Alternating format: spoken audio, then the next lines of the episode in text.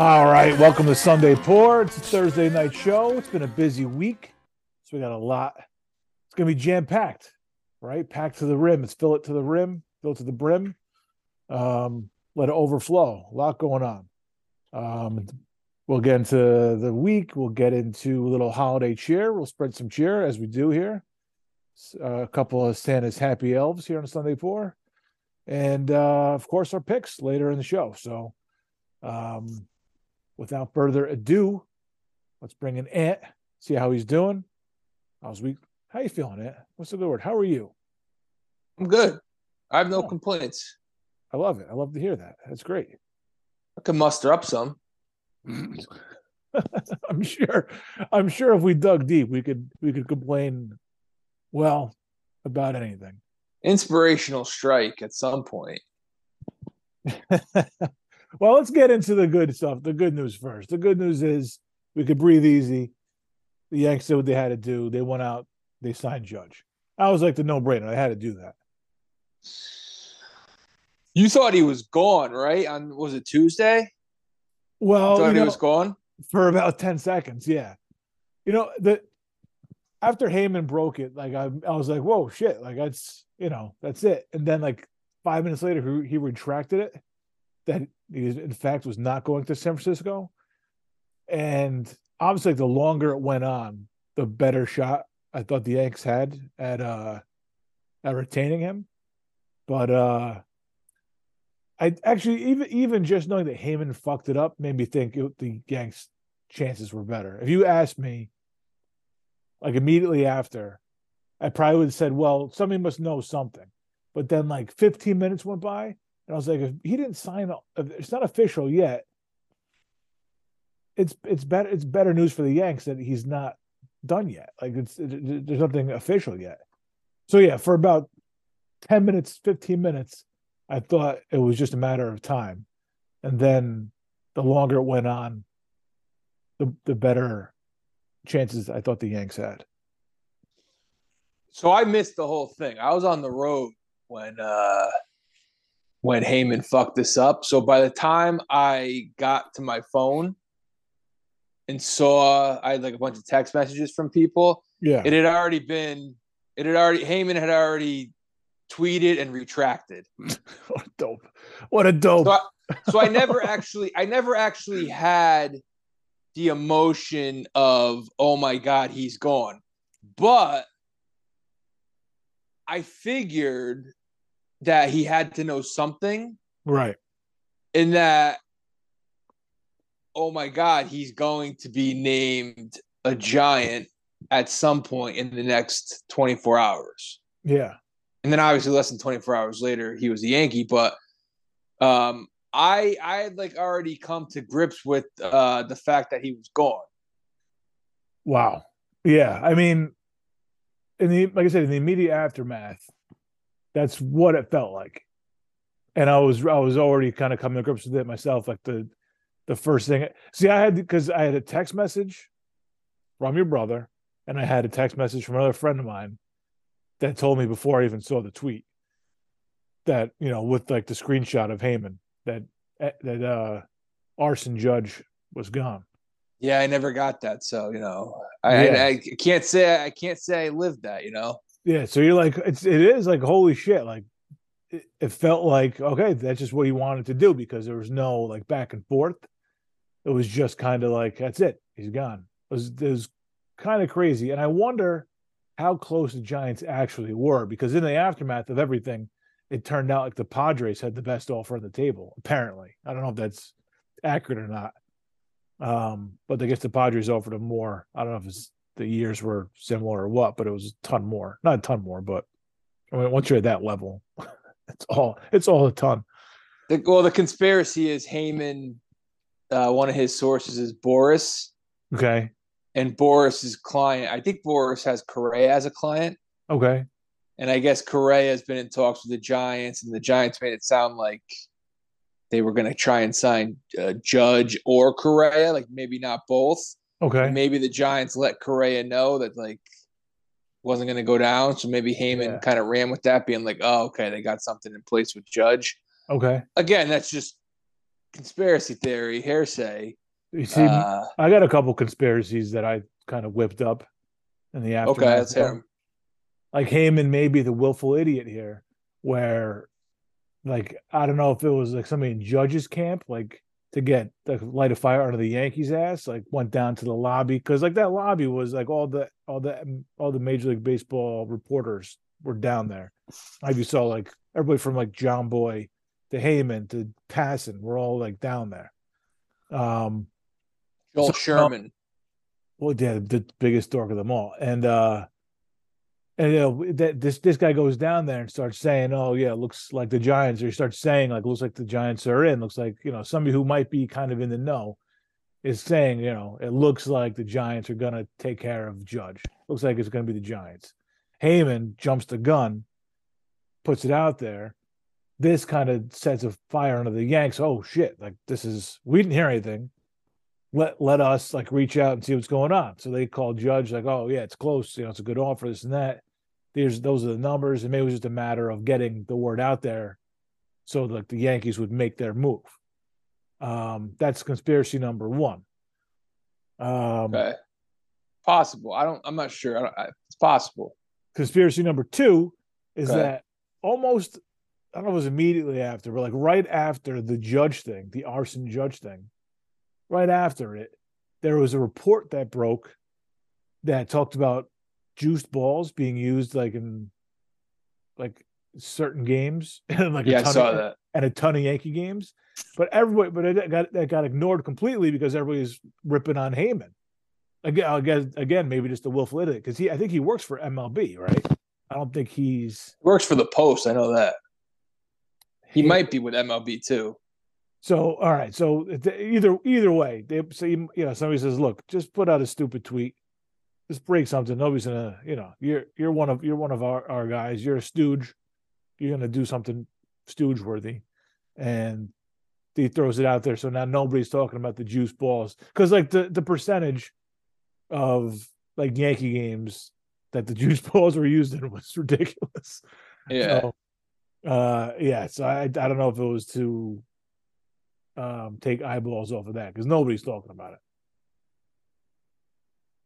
Uh I think he jumped. My thing, I think he jumped the gun, and he just wanted to be first, and he was kind of at the two yard line, and he was like, Mhm. "Well, I got, I got just about all I need," Yeah. and you know, just kind of ran with it, and uh was it clearly wasn't a done deal. He just wanted, he just wanted to be the guy who broke it. Yeah, the the fun conspiracies aside, that's that's most likely what it was. Most likely, most likely. I yeah. I mean, we'll never know. He's, not, he's obviously not going to give up his sources, but he had a uh, he had a bad tip. Yes, he did. Just say that. You know, Yeah. maybe it was Boras. Who knows? You never. These guys, they have so many sources. I mean, they live on sources. Yeah, They make they make their living on sources. Man, they got everybody. but and, you uh, better not. You, you better be sure though. I know get a second source in there. Like it's better to be right than first. Better to be accurate than first. yeah, Plus, like not, you're Jon not Heyman, in their not- world. But yeah, but you're Jon Heyman. Like you're not trying to make a name for yourself. You're a veteran. Like what's at that point? Isn't it just a dick swinging contest? Like, what are you I mean, I? I've never understood it. I because it is it is a race to be first, but as a someone who doesn't have a dog in the fight, like I don't know who breaks half half of these any of these you know stories. I remember one. I remember Ken Rosenthal breaking A Rod's extension during the World Series. Other than that, I can't remember anybody. I don't remember who who broke uh, Pujols' contract. I remember Suzyn Waldman breaking uh, Roger Clemens coming back to the. There you go. That's two. that was a pretty famous one. Yeah. And there you go. Other than that, all the other uh, record-setting contracts we've been around for, we don't know who was who was Yeah. first. Yeah, who cares? But, Before Twitter, I mean, what was the difference? It was just it was ESPN. That was it. yeah, wait for the 2020 on the fan. Yeah, it's it. Yeah, I'm So- sure that yeah, there were some like I feel like when Bernie re-signed, I feel like I was in the car someplace and heard it on the radio. That was a big one. Um, I'm sure there's other free agents I heard on the that I heard exclusively on the fan. Trades. I know there's trades I heard in the in the car. Oh yeah, I mean that's the only way you got it back in the day. It was in the car, ESPN. That's it. Yep. Before even MLB Network existed. So, I so I mean, other news like Bogaerts went to the Padres for 11 years, which is insane, stupid. Um, Prob- probably. yes. Uh, Nimmo just re-signed with the Mets tonight. Um, Yeah, it's it's it's one of those things you have to like kind of retrain your brain to to adjust to what these guys are getting now. Like I, I can't believe Brandon Nimmo is getting eight years for 162. Like he's a nice little player, but that's yeah, eight years for any eight years is, is a mistake for a guy of that caliber. yeah, like I don't know. Was he a nice little like leadoff hitter on a championship team? Is he a Chuck Knobloch? Chuck Knobloch never got eight years. Yeah, What- no, I think I was on multiple championship teams. yeah, I don't, I don't, uh, I don't see it, but I, it sounded like, uh, it sounded like Nimmo was gone. Like he was, the Mets just weren't gonna, weren't gonna ante up. But I guess maybe uh, they felt a little bit of the heat. Probably, losing yeah.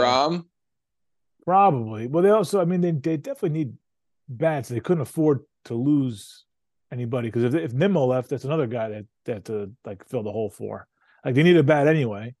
I don't know if they're going to actually get it. Um, Correa said he'll play third, only on the Mets. Uh, is he friends with uh, Lindor? Yeah, him and Lindor are boys. Oh, all right. Well, too bad for the Yanks. I I mean, like I'm ready for Correa. I'm ready for Rodon. Just like I'm getting like fed up right now. Like I, I, I don't know if uh, I don't I don't know if Correa is coming. Rodon sounds like it's the Yank the Yanks are favored. I would Yeah. take Correa. I just don't know. I just don't know where Correa is at. Like, what Yeah, I does he no want? I, I I know he doesn't want to be in Minnesota. That's about all I know. Yeah, he's yeah, because he's not uh, eleven. Like that's what he's. You see their contracts. Does he want three hundred million? Like, does he is he worth three hundred million? I mean, nobody's worth that kind of money, but He doesn't have the resume that uh I shouldn't say resume. He doesn't have the back of the baseball card that Turner and Bogaerts do. no, no, he doesn't. No, So that's Well, good. he If has you're pedigree. trying to He pursue has- he has- yeah, he has pedigree. He could come at a compared to those guys a little bit of a bargain. Well, the ball is back in Cashman's court because, I mean, if you're going to give anybody credit for bringing Judge back, it's Hal. Hal Hal, needs yeah. to. Hal got his first W, maybe ever as owner, Yeah, and maybe his only one he'll ever have. yeah. I mean, it was a it's a layup. He just had to he just had to re-sign the guy. It sounds like it sounds yeah, it sounds like a layup. If Well- you know George is the owner, yeah, it's a layup. Well, the deci- the decision was a layup. Actually, doing it's a whole other story. But the decision to just do what do what it takes to re-sign him. That's that's the layup. But Hal getting on the horn is what did it. Okay, yeah, Cashman, if it was, up- I think if it was up to Cashman, he's probably not a Yankee. He may, he may actually have jumped ship. Yeah, yeah. Well, because people like, even the report came out that he was like not disgusted, but he's pissed off at Cashman for leaking the number from last preseason. Yeah, Um, you know, pitting the fans against him and that kind of thing. Um, yeah, Cashman doesn't make any friends in these things, and he seems to like take some pride in it. oh Right. yeah, I mean, everybody loves businessman. everybody loves everybody loves Stick. Everybody loves Bob Watson. Like I don't need to hear like you don't need to be a douchebag for to be a good GM. Yeah, Cashman. Uh, Cashman treats it like a business. Cashman's fine being the bad guy. Cashman understands that the players are the ones who are gonna get all the glory, and it's never gonna be the GM. They can go, you know, they can win twelve straight championships, and the GM's never gonna be glorified. That's not that's not true. Everybody loves Stick. Everybody talks about Gene Michael like he was the second coming. Well, he put he put together a dynasty, though. right. I mean, no one really talks about Bob Watson. No, it's true.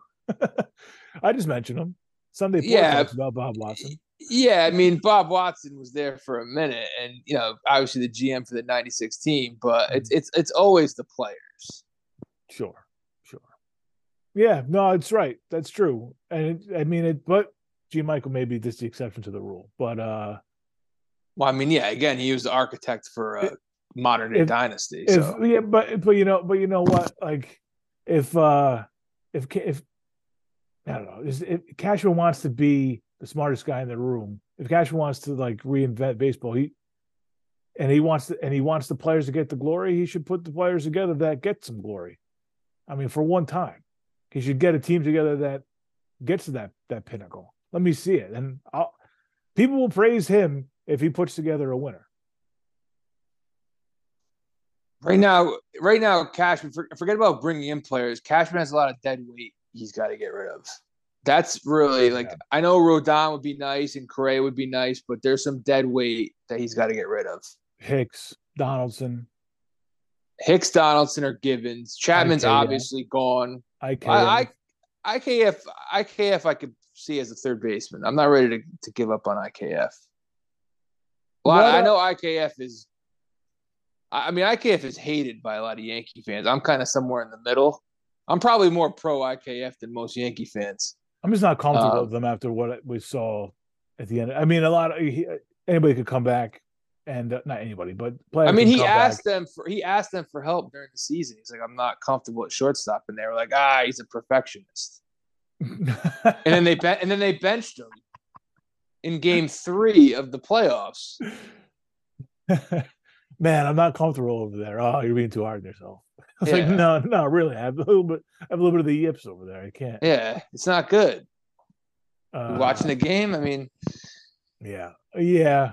No, no, I'm just not comfortable just with what I saw uh towards the end of the season last year. But yeah, I, I but we've never seen him play third though. true, true. Uh, but listen, man, like, I, w- And you have DJ and waiting. Yep, DJ if he's healthy. Well, are we really like are we really relying on like the Volpes of the world? Like the, I think we, at le- I think you got to at least let one of the kids play. Are we relying on them? Do we have any faith in these kids? We know we know as not per, the one Oswaldo, the shortstop, not Cabrera. Peraza, Peraza. We know he could pick it. We know he's slick over Yeah. there. Um, he's going to hit. Uh, Oswaldo Cabrera, a little more of a Swiss Army knife, He could be a bench guy. He's a better version of Marwin. better version of Marwin. Yeah, Ben Zobrist was a name that people threw around with him as like a comparison.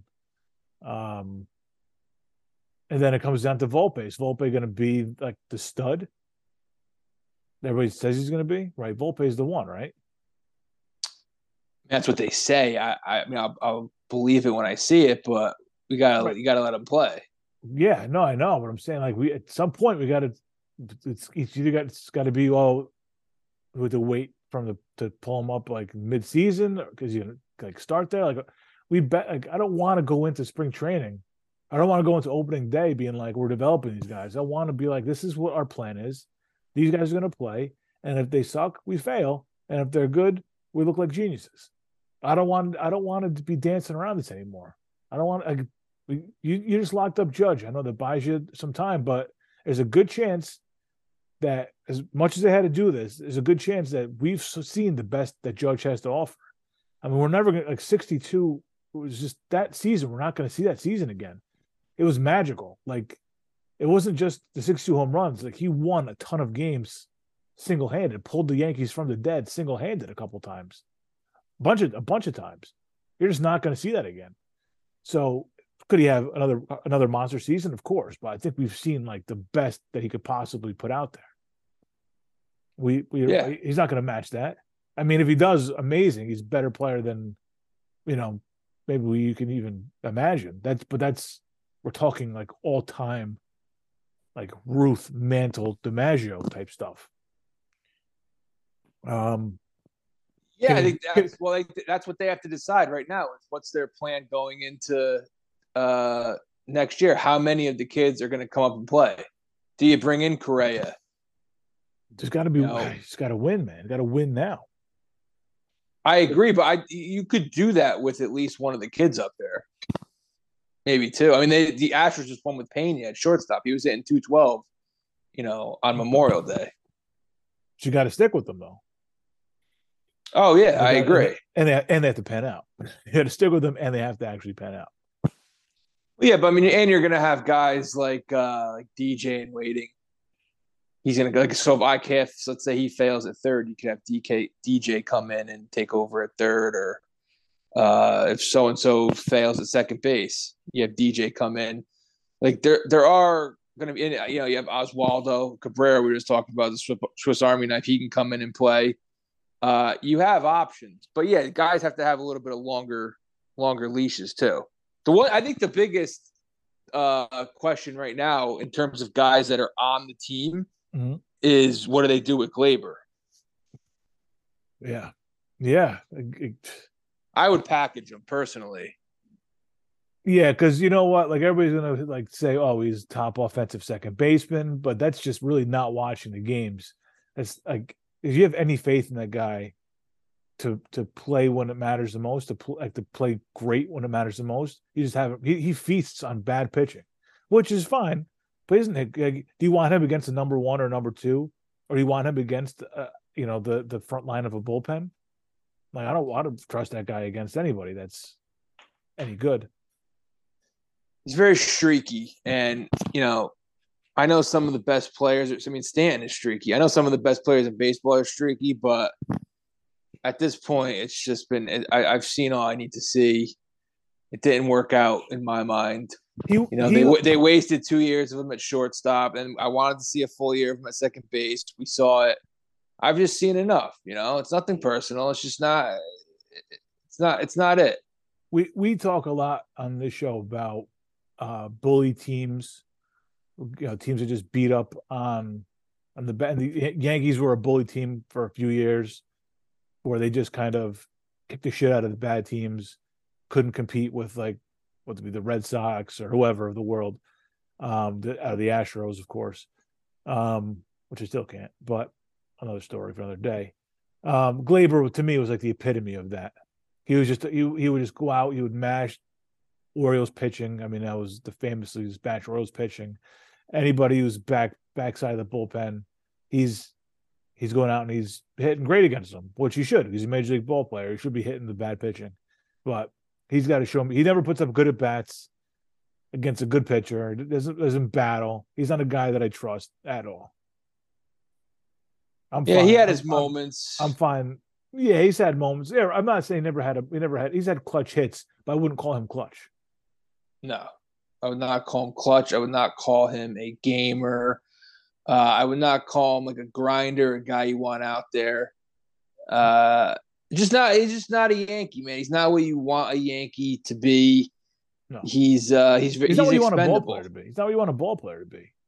What yeah, he's a little lackadaisical. He goes and he goes into his shell sometimes, and it's just he starts slumping and he starts pouting. It's just uh, I think we've seen the best of Gleyber, and at this point in his career, this is what is this year? I think he just finished his fifth year, maybe four. He came up in 2018 in April, so it's basically his fifth year. Like enough is enough. I'm not waiting around anymore. Like you shouldn't have to wait for year six, seven for a guy to to peak. It's like enough. Yeah, he's gonna eventually want to get paid, and I mean he's not gonna get a huge contract, but he's eventually gonna want a little bit of a little bit of bread, you know, a little bit of length of contract. And if you're a Yankee fan, you giving him that, there's no shot if you keep saying at this point, you know, just wait wait another year for Gleyber to pan out, you're just, I mean, you don't, you don't have to be this patient with these guys. I know you want to fall in love with players, you want them to be Yankees for life, you want them to be like legendary players, but I mean, eh, you, you can't you can't do that. You can do it with the Judge, you can't do it with the Torres. Yeah. So package him with one of the bad contracts, please. Um, I think that's I think that's what you got to do. Yeah. Um, all right. Any other baseball stuff? I don't know. Is there any more signings? Nimmo, Bogaerts, Trea Turner. I think we yeah. I think we covered it. Yeah, I didn't think the Padres were going to do that, and but I mean the Red Sox were right to not sign him for that long. That's ridiculous. I mean the, the Red Sox always kind of find a way They've kind of been on a little bit of a valley recently, but uh, I mean, Yeah, John Henry's a cheap fuck, I guess. can't. um, but you yeah, I mean, you can't go and they'll probably get like Devers is probably gone too at some point. So, um, whatever. I don't care. I love I love to see it. I hope they are dismantled and I hope they suck for a long time. Devers is, is a free agent after next season. Is it next season? They'll probably end up trading him this season. Yeah, I'll trade him mid-season. it's my right. If he's a free agent next season, wouldn't they? Wouldn't they try? If and they're out of it, if they're out of it, Yeah. Yeah. Um. Maybe we could poach uh, Devers, IKF stopgap for a year. I mean, I don't think the Red Sox are doing that. Well, no, we're not. They're not going to trade him us. I'm saying when he's a free agent. Oh yeah, when he's a free agent, that'd be well. He's gonna he's gonna want a ton, and he's better. He's probably, I mean, he would hit in Yankee Stadium. He would hit. He'd be incredible in Yankee Stadium. Yeah, he, yeah, no, he's going to get some. He's going to get some money. He's the one guy that the Red Sox might sign, but we'll see. I mean, they let Mookie Betts walk, so I'm not putting anything past them. Um. So you know who George? uh How you pronounce it? George Patton? George Patton? George Patton? You know who that is? The general. Not General George Patton. This is one T. He's the general manager of the Broncos. Oh, okay. You saw, you know, so he's obviously the guy who traded for Russell Wilson. Yeah, and You sign saw- Nathaniel Hackett. He, al- he also he's uh he's the guy who he's the guy who made the trade for Brittney Griner for the Merchant of Death. Not an- another like just another uh, head scratcher. Oh, okay. po- politics aside, I don't think a WNBA center is quite the same wavelength as uh, an arms dealer from Russia.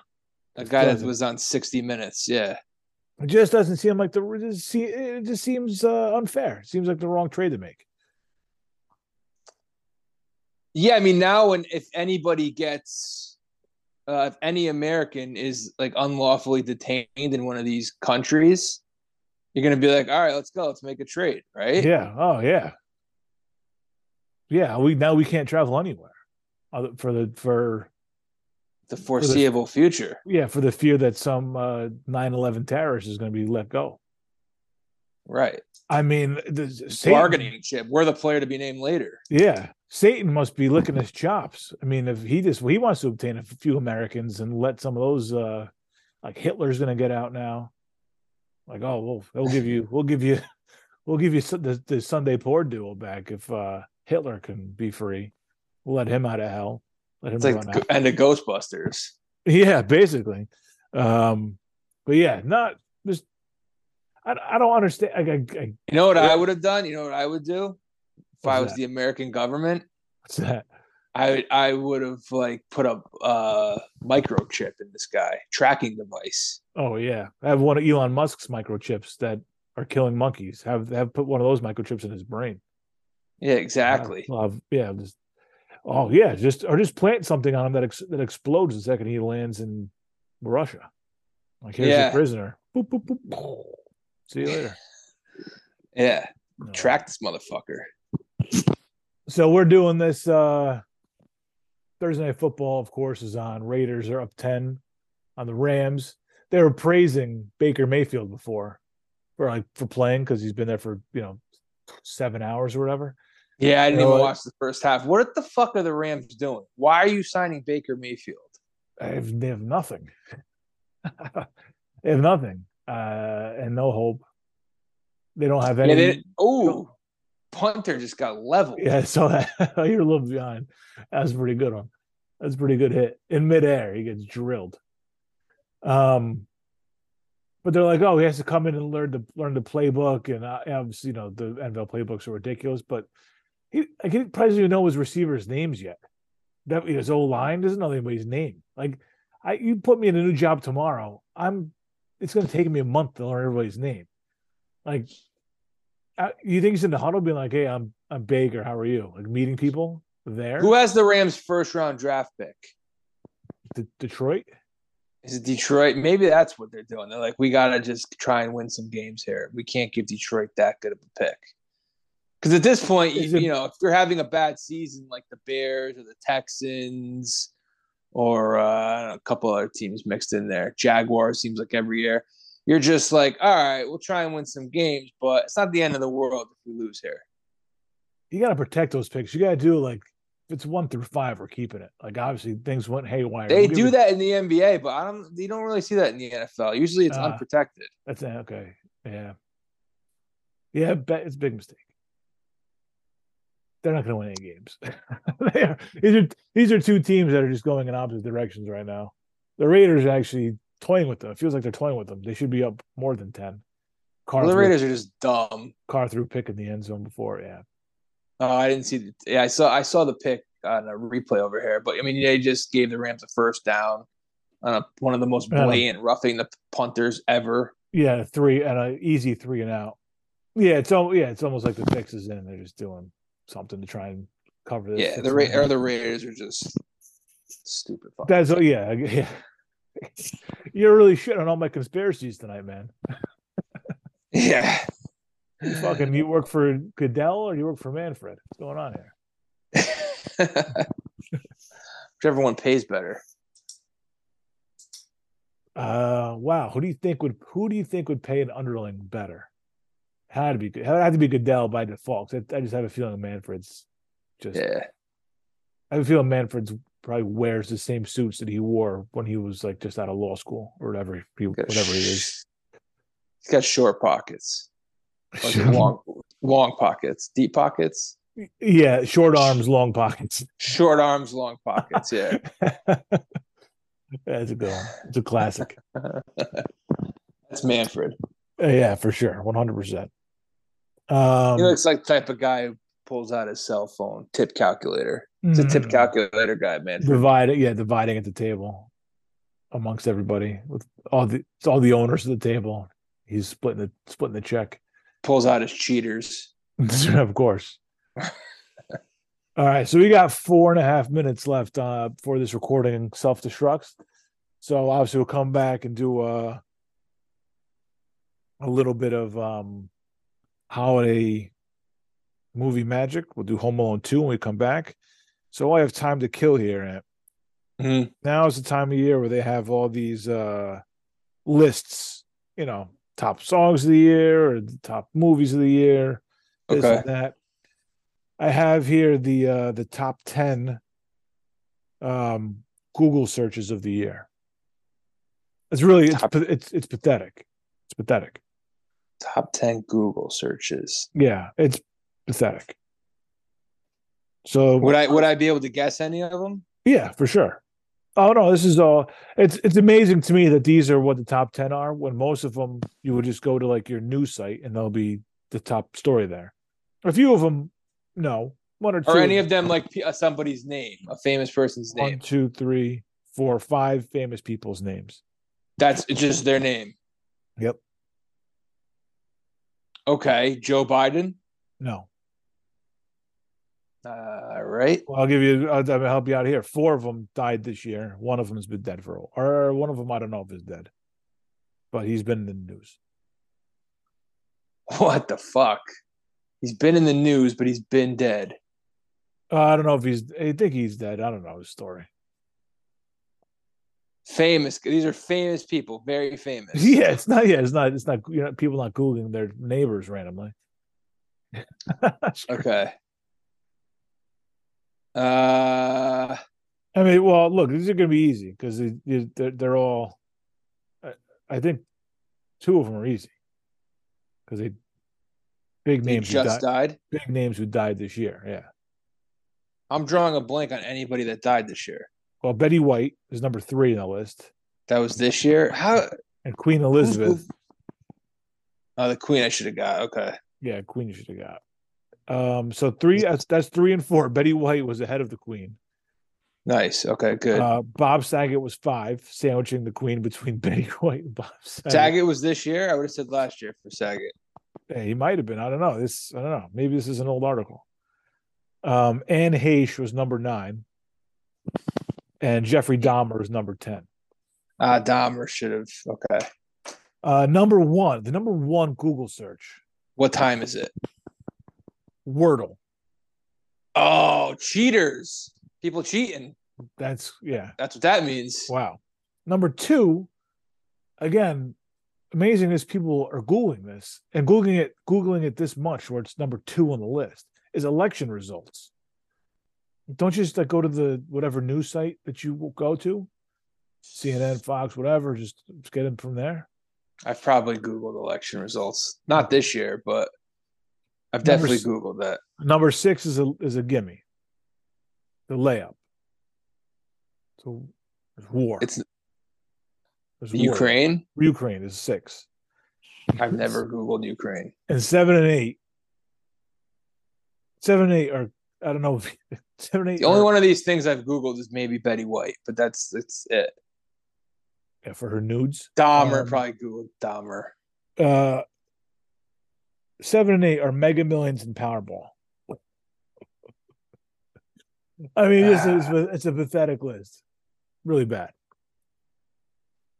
2002. Yeah, Yeah, I mean yeah. my I mean my Google Oh, is fucking all over the Man, place. nobody wants to know that. Nah, you can't go. No, Google tracks you, so I can't. I can't do anything risque in Google. Oh, true. Right. Uh, let's say I googled Nia Long before. Mm, okay. That was today. Um, Bernie Mac, I googled because I was watching Bad Santa before. Nice. Right, we got. Uh, We'll we'll come back because we gotta take a quick break here. I'm gonna look up what the top Google searches were in 2012. See what the last right. 10 years have done. All right. Two, 2012. I'll give you a quick rundown. So this is 10 years. Let me know if this is better or worse or the same for 2022. Uh, in order. One, Whitney Houston, number one search, 2012. that's way better. well, yeah, no, but I mean the same same idea, just dead celebrity, right? Yeah. Um, Gangnam Style, number we two. all googled Whitney Houston though when she died. Probably sure, yeah, we didn't believe it. Two, Gangnam Style. it's oh, horrible. William Hung Three, Hurricane Sandy. makes sense. I mean, what are you googling a hurricane for? There's a lot of damage. I don't know. Four, iPad 3. Never googled that. No. Five, Diablo 3, that video game. Nah, never. Don't remember it. Six, Kate Middleton. So not much. That's right, she's on the list this year. But six, Kate Middleton. Yeah, can't get So- enough the royal family. Royalty, yeah, royalty makes it again. Uh, seven, Olympics 2012. Nope, definitely didn't Google that. Eight, Amanda Todd. You know who that is? No. All right, we'll, we'll add to the 2020, 2022 searches. Um, number nine. like- Mo- oh, no, no. Was that? No, I was gonna say like she was. It's a, I was gonna make a off she the- Is she the one who like killed a, somebody in Italy? That and she got detained in Italy? Is that her? Yeah, I was gonna say like she drowned her kid or something. That was It's Casey it's- Anthony. It's, it's still possible. Uh, number nine was Michael Clarke Duncan. Okay, like Mike Michael Clarke Duncan. Yeah, MCD. These, yeah, that adds a little bit to the list. Um, and number ten, BBB twelve. I don't know what that is. Is that like a K-pop band or something? I don't know. All right, let's do it. All right, quick, just real quick before we get into the next thing. BBB twelve. Is that gun? Oh, Big Brother. I think it's I think it's Big Brother. Big Brother Brazil. Twelve. So Big Brother. that hurt. That's that really weighs the list down. Have you ever watched Big Brother? I mean, back in the day, I remember watching a episode, an episode. Uh, Okay. but no, not really. It- it's kind of like a real world slash survivor sort of mix, the hybrid. They're all put in a house, and people get voted off. Uh, the Amanda Todd story is very sad. What did she Um, do? She killed herself. She was being bullied. Fif- 15 years old. So not not a great story at all.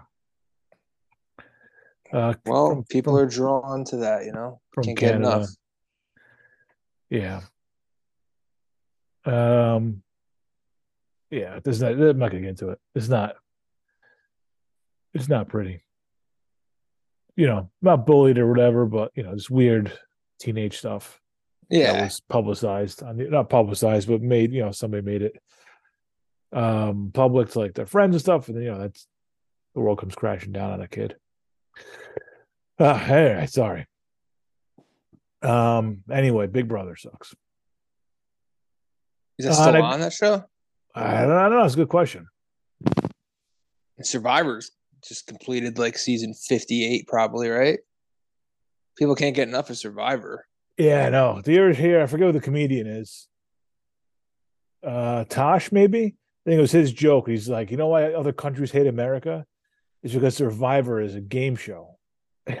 like other countries are like, yeah, we that's every day. like we just Yeah, right. like they just oh, yeah, oh a month uh, in the wilderness. Oh, big deal. Yeah. You guys are like, yeah, it's entertainment, you know. no, I mean it's true. I, yeah, I can't. uh I don't know who's watching this shit, but a lot of people apparently. It's the ratings, man. Survivor, Big Bang Theory, it's crushing. Yeah, you're we're not part of that demographic.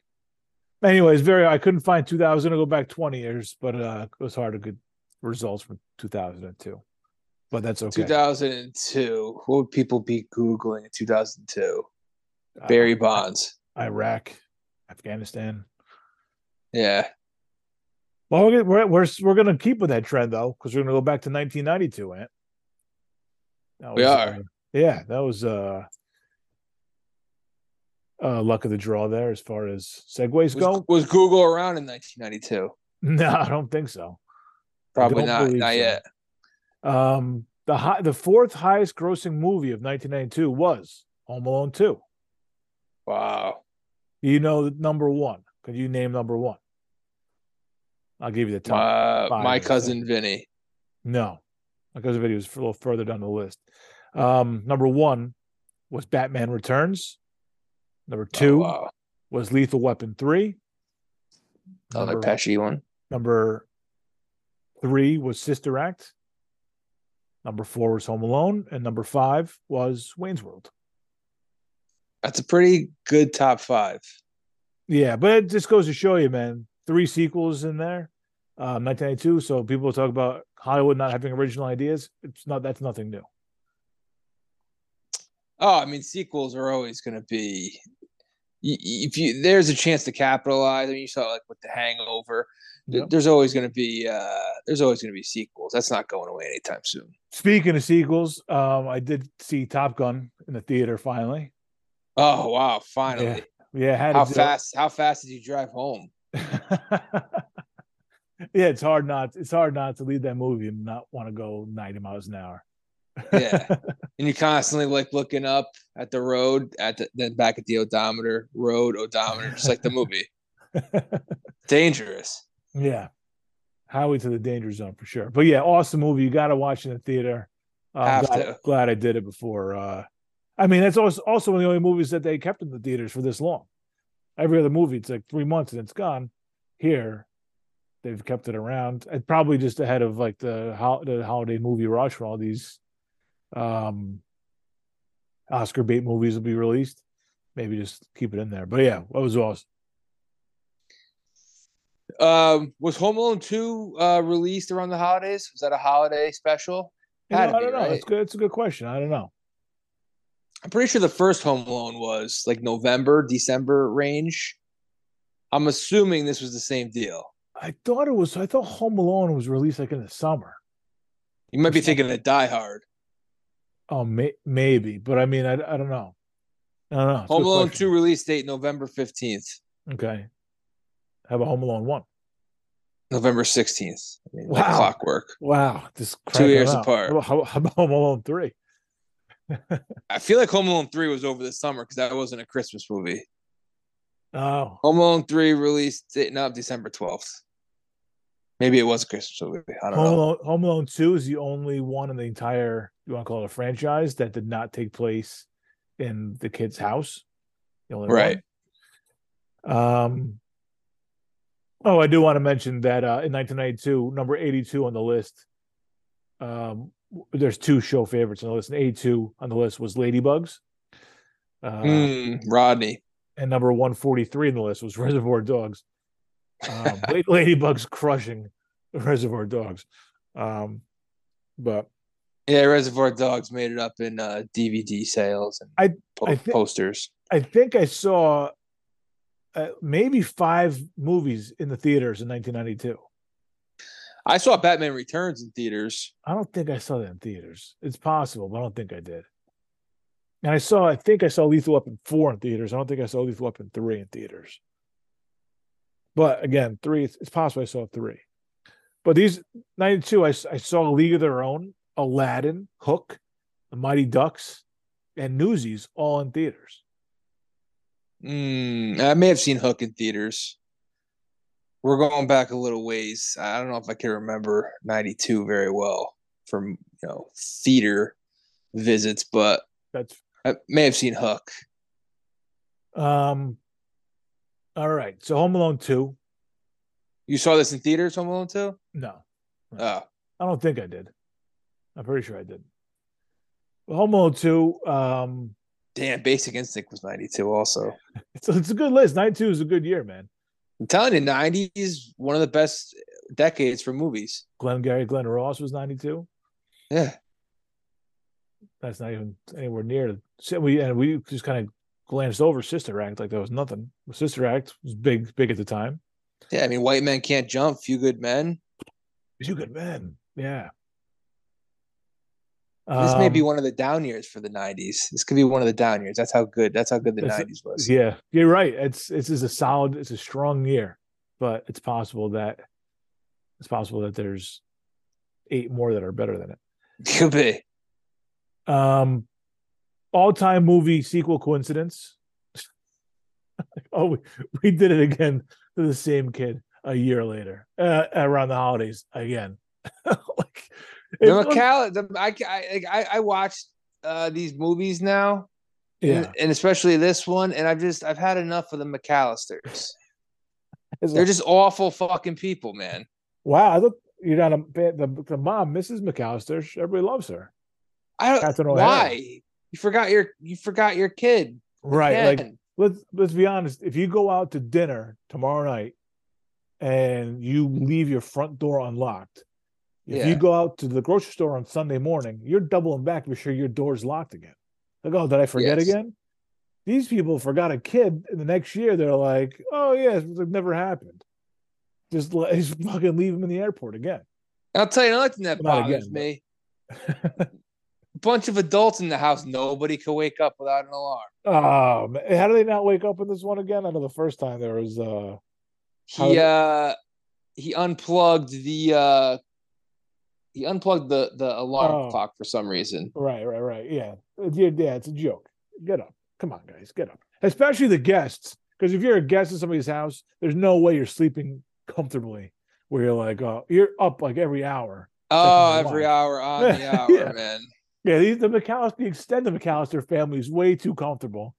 Oh, Uncle Frank is that house guest that's just, I mean, too comfortable in someone else's house, man. Singing in the shower and shit. him, him, I do by oversleeping. He's the one. He's the most believable one. You know, he's oversleeping. he might have. He might have gotten up like ten minutes before he's supposed to get up and gone back to bed. Like, oh, Yeah. we'll be fine. Got to take a leak or something. yeah, Uncle Frank, I I buy it. You think Uncle Frank just does nothing? He's just unemployed? That's on the table, right? It's, it's very much on the table. You know, it's it's he He's got some issues. He's got some issues. Yeah, he he he's collecting something. He's got some kind of settle, settle he's got some kind of settlement. He's like a bunch bunchy money, you know. Oh, yeah. bunchy from Ray Donovan, that is. Um, Yeah. yeah, no, there's something wrong with that guy. They have like an older mother. He's probably cashing her social security checks. Oh, yeah, he's probably a little, he's probably a little Norman Bates going on. Yeah. Because I mean, his brother, his brother's loaded. He doesn't, you know. oh, he takes full it- advantage. Yeah. I mean, doesn't the brother flies him to France, flies him to Florida. Like, brother's taking care of everybody. I'm assuming. Yeah, it does go. Uh, it, it shouldn't go like unnoticed. Just how rich these people are. Yeah. Does that uh does it make him a little- Flying family members to France. does that make it a little more understandable that he's a shitty father? Yeah. So- oh yeah. because he's We talked about it last time when we did Home Alone one about like what does he do for a living, Yeah. Okay. and it's like, is he one of these like kind of absentee guys who's like always on the road and then he kind of parachutes in? Did we did we talk about that specifically?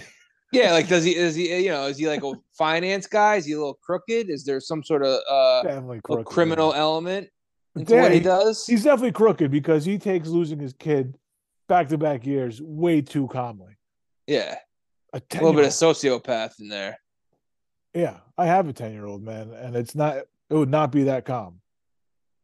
No, Well, and they it- should be in jail. okay. McAllister should be in jail. Oh, 100 percent should be in jail.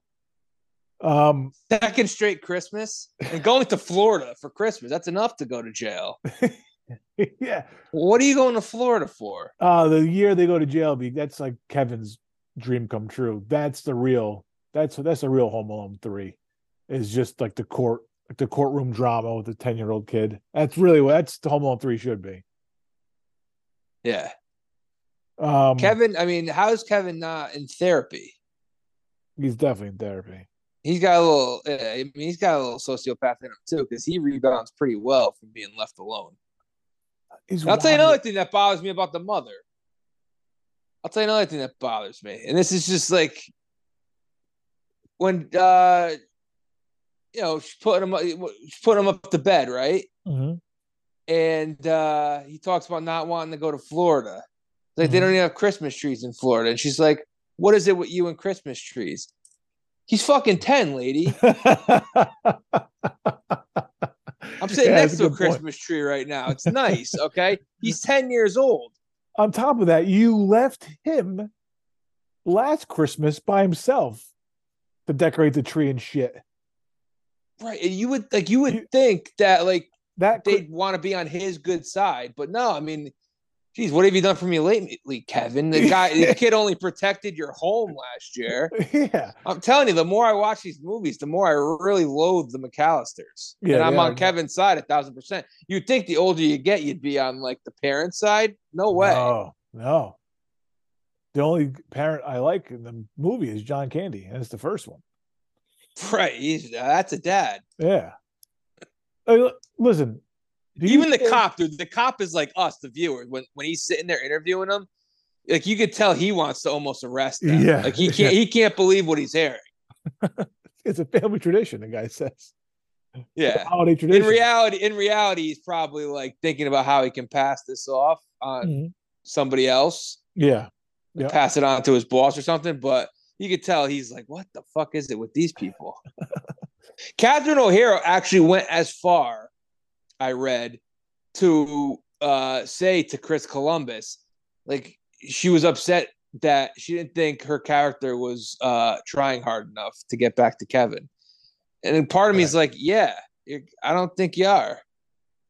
yeah. It took away. It's, yeah. The panic that would ensue. It, not, it doesn't doesn't match. Doesn't match what would happen in real life. Like, how do you not make sure he gets on the plane? How do you not make sure he gets on the plane? I don't think they really like Kevin all that much, to be honest with you. Sorry, that's true. They might not like him. I mean, they did treat him like shit. They didn't get him. They eat all his pizza and shit. So yeah, they they're not. They're not big fans of Kevin. There's a little. I mean, he's he's see- so happy back to back years at first, at first, but he's so happy back to back years as soon as he gets away from his family. oh yeah, it's true. Yeah, he's rejoicing. I mean, sure, he's got the credit. Like card. Part of it, part of me thinks he might be a little bit of a sociopath because he handles it so well. Like he might be growing up to be like a Dahmer. He might not but I have a mean- choice. Look at the house he's growing up in. He has to. Yeah, he's growing up with all those shithead brothers and sisters. Buzz is the future Uncle Frank, man, and uh, he's got to. Oh with- yeah, Buzz is an Uncle Frank. He's got to. He's got to deal. He's got to deal with that bullshit. He's a. the, the, how much older is is Buzz than Kevin? And he just shits all over him. Buzz. yeah, Pick on somebody your own size, Buzz.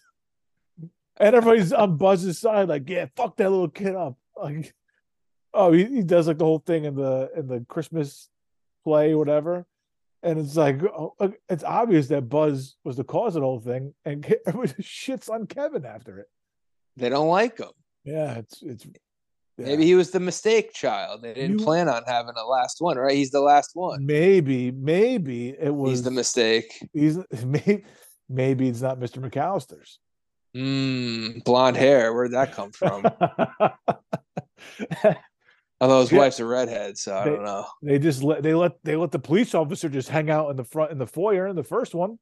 Who knows who's ha- hanging out? There's random guests coming in there all the time. Yeah, that family just runs itself, man. It just runs itself. He definitely travels a lot. I'm running. I'm running with that. That that, that it's not. He's not Mr. McAllister's son. I'm I'm spreading that rumor from now on that it's like they've talked about it, and I'm just I'm just like I'm going to mention. Oh, Chris Columbus said at some point that he think the reason that he isn't care is because he's not his his own kid, not his blood. and did they know like right away? Did they not find out till he was like five? It's like a Maury Povich situation. I don't know. Yeah, it's a a great question. Oh, oh, Maury Povich episode. John Heard and Catherine O'Hara have been amazing. Yeah. I really, I really like this Home Alone fanfic that we're coming out with. This is this is great. Do you, do you think that this this is this isn't a sequel to me? It's a remake. I mean, I was I, I saw like I was reading Well, about yeah, it. yeah, yeah, yeah. It's just course. a remake of the same. It's just it's the same movie. There's a lot of callbacks. It's a lot of shameless callbacks. It's uh yeah. Kids are scared of the park. Yeah. Um um was because I mean because yeah I mean it's the same gags the same shit. Uh, is there anything about Home Alone two that's better than Home Alone one? Uh, let's say the budget had to be a little bit greater. You know, you get New York, you get the, the scenery. Uh, I'm I, I sure the think it, I think it's a solid. I, I think it's a solid. Well, I mean, like we said, it's not a sequel; it's a remake. But I, I mean, I think it's pretty solid in terms of. uh There's some really bad sequels if you go back in time. it's very entertaining. Um, it has has moments that Well, are, I got this. I have to ask you about because we were talking about sequels. yeah We were talking about New York for a second. Yep. Where did Where did you go back and watch this? DVD or did you have it? I, Uh, I di- I didn't watch it. I didn't have time to watch it. I just kind of read about it, refresh my memory that way. I've seen it so many times. Because I, I DVR'd it off the Freeform channel. Oh, commercials. th- yeah, it sucked. Mhm. Took a little bit long. Uh, but uh, I was gonna say they cut out the Twin Towers part. I think that's anything on TV after 2001. Not anything, any Home Alone 2 showing on regular TV after 2001. I think they cut it Alright. out of all of them. I don't know I don't, know, I don't know where I stand on that because you know we're just supposed to act like they were never there. Like I mean, I, I could understand like Christmas 2001 taking it out and maybe for a few years after that. But I Yeah. mean, now's the time it's got to go back in 20 years, 21 years. right. Um, yeah, no, at the time, respect, but okay. So there's, to me, there's nothing. I mean, it does like there's some like moments that stand alone, like in Home Alone two, that are not really like Home Alone. It's not Home Alone. Home 1. Alone One is also an all-time classic. You could make the argument that it's like the best Christmas movie. It's definitely a lot of people's favorite Christmas movie. Oh yeah, absolutely, Eh, absolutely. But I mean, So like there's the- nothing that there's nothing Home Alone Two could have done to top it or even come close. No, no, no, no. I mean, it could have been a little more of its own thing.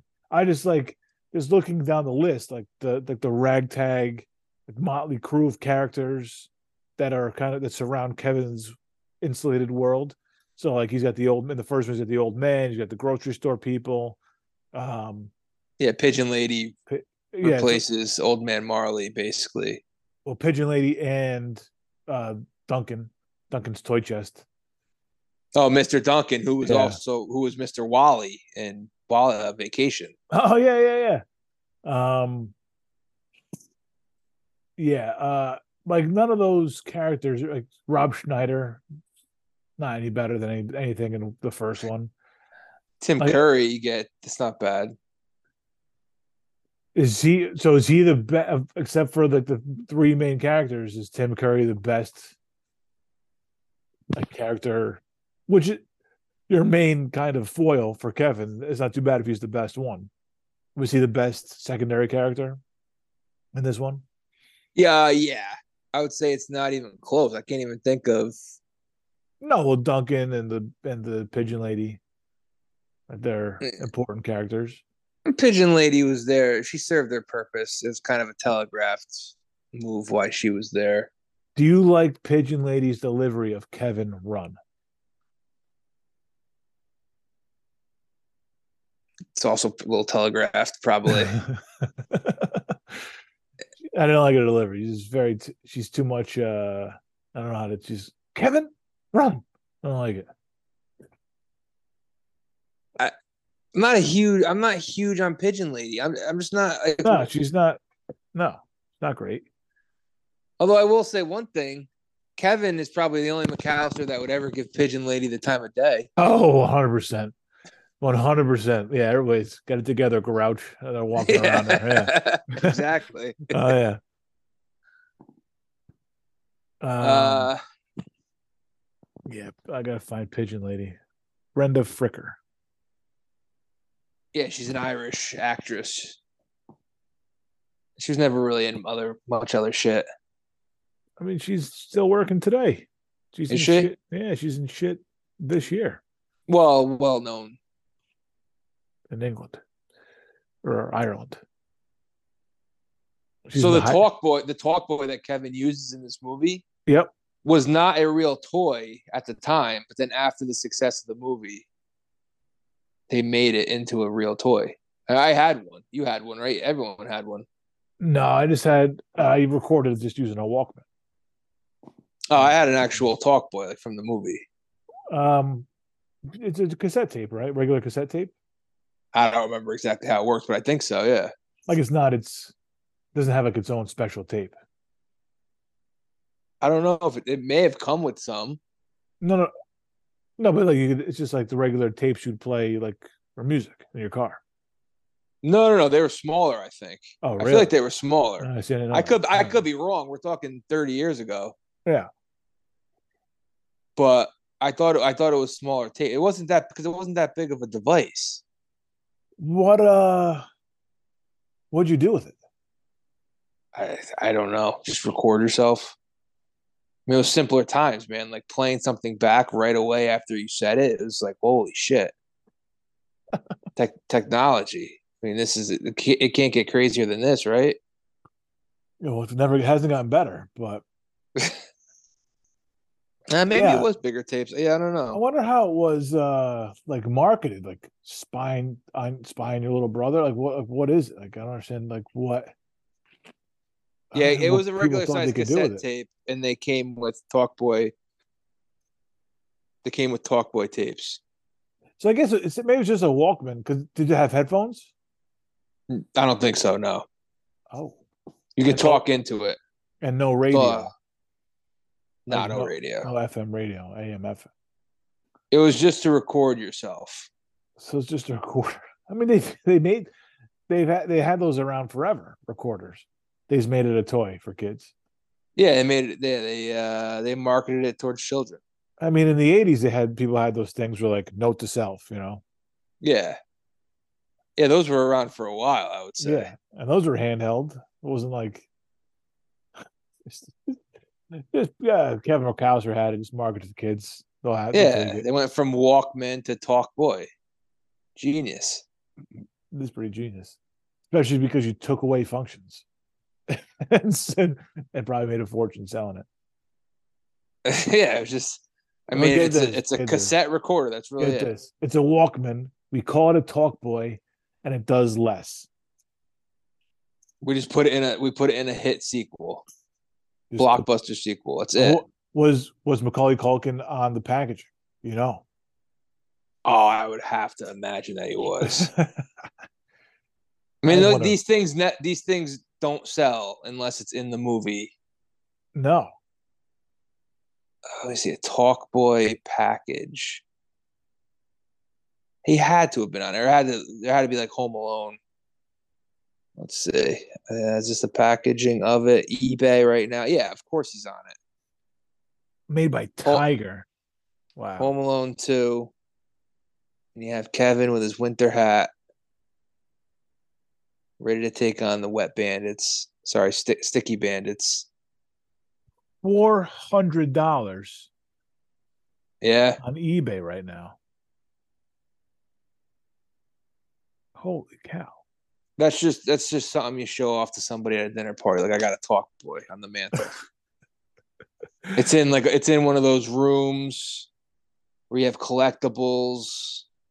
You're a grown man, but it's a little weird that you have this shit and the talk boy's in there. Yeah, I got I have some weird collectible stuff, but uh Talk Boy's a little much.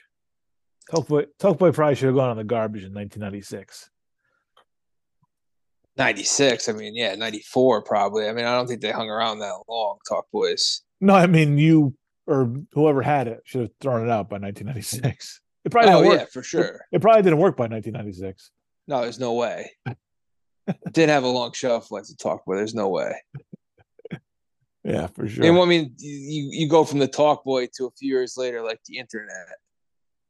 Mhm. Once the once you once the internet is there, it's like, well, I'm playing with a fucking Talk Boy.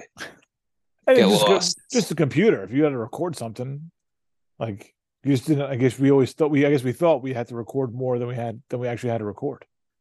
Now we Right. can record anything on our phones. If I don't do it ever. Right? What do you Could have think a, of? could have done a podcast back then on the Talk Boy. Oh, just distributed them to everybody. Just here, Yeah. listen, on your talk, boy. Who only had the who only had the thought. Um, how do you feel about the representation of New York in this movie? I think it's fair. I think I think Florida gets shit on more than they they purposely make it rain. I feel like to shit on Mhm. Florida a little bit. That's what you get for spending Christmas down there. I think New York is uh is perceived well. I mean, you have like you know Central Park. It's supposed to be a little bit like scary and shit, but that's more just to kind of move the plot along and Mhm. scare the shit out of Kevin. I, I I think New York is fine.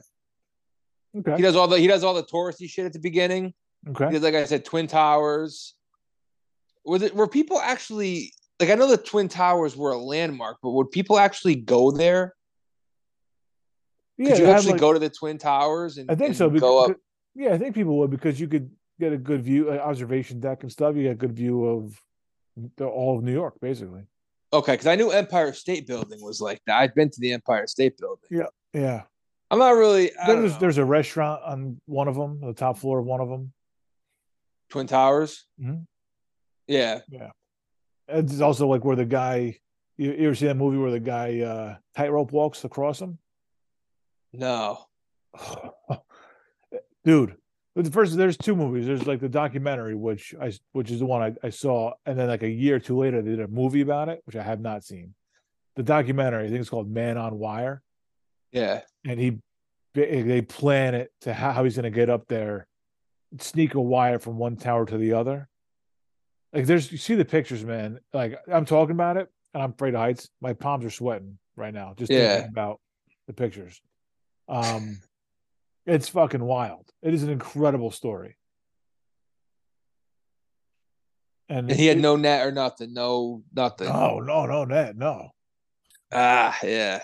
I don't. My pets, my my palms don't sweat, but like I could sometimes I feel like in my feet.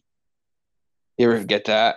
feet sweat No, not sweat. it's it's shaky Like a like a like a almost like a jolt, like a from heights. Just thinking about heights. like your whole like everything that kind of tightens up you think or it's just Mm, I don't know if I'm describing it that well. It's just yeah, you get a little like guessing. maybe weak, weak in the weak in the legs, maybe okay yeah yeah yeah i get that weak okay. in the knees. yeah that makes sense to me well man what i like went to the, went to I don't know if I'm a heights guy though. Like, I, are there people who actually, well, other than this fucking lunatic, that enjoy heights?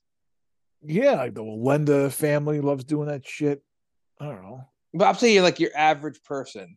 i, I don't know man i would assume people are How like, how how far does your fear of heights go? Have you been? Have, have you ever been to the top of the Empire State Building? No, but I did go to the top of uh, the Sears, the Sears Tower in Chicago, Mm-hmm. and it was right after they uh, built this observation part off the side of it with a glass bottom, so you walk out onto it. and You could like look down on Chicago. Ah, I walked out onto it, man, and, I, and like I'm freaking out. and there's like little kids like jumping up and down over to the side. I'm like, no, it's just for. Oh. I'm like, no, thanks. My mom's sweating. I swear to God, my mom's sweating right now telling the story. And I just, I, I was like, that's, that's good. We're going down. I'm getting a fucking hot dog. Like, let's get out of here. it was, yeah. yeah. My, I, my fear of heights is, uh, I don't know, the roof. All right, so you may have it a little more than some people. Yeah, I, I'm not big into. uh I've been to the Empire State Building, but yeah, it's a big building. I mean, we gotta go spend a day there. I was, I, I was fine at the top of the building. I was fine on the whatever 80, whatever floor. Yeah, but looking down and just and seeing that it's this piece of glass that's or plexiglass whatever it is um and this between you and like splattering on the ground i can't deal with that I'm fine. Yeah, I'm I'm fine just looking at those buildings from yeah the ground. Let's go. Let's go to get a drink. I, i could know. i could appreciate the architecture from afar thank you very much Yeah, I don't need to go. All right, so Twin Towers were were a tourist. People could actually go yeah there. th- and- yeah yeah yeah uh, Yeah. It's just weird because people like work there. It's mostly people that work there, and then Yeah, you have well, tourists coming in and out. but it's like wall street's kind of touristy like if you really want to see new york like you go down there Yeah. and see how, how, the, how that kind of shit works All right. So he sees Twin Towers. He goes to what Statue of Liberty, or he, or he just sees the Statue of Liberty from the uh, what do you call Mm, those things that you that you look through?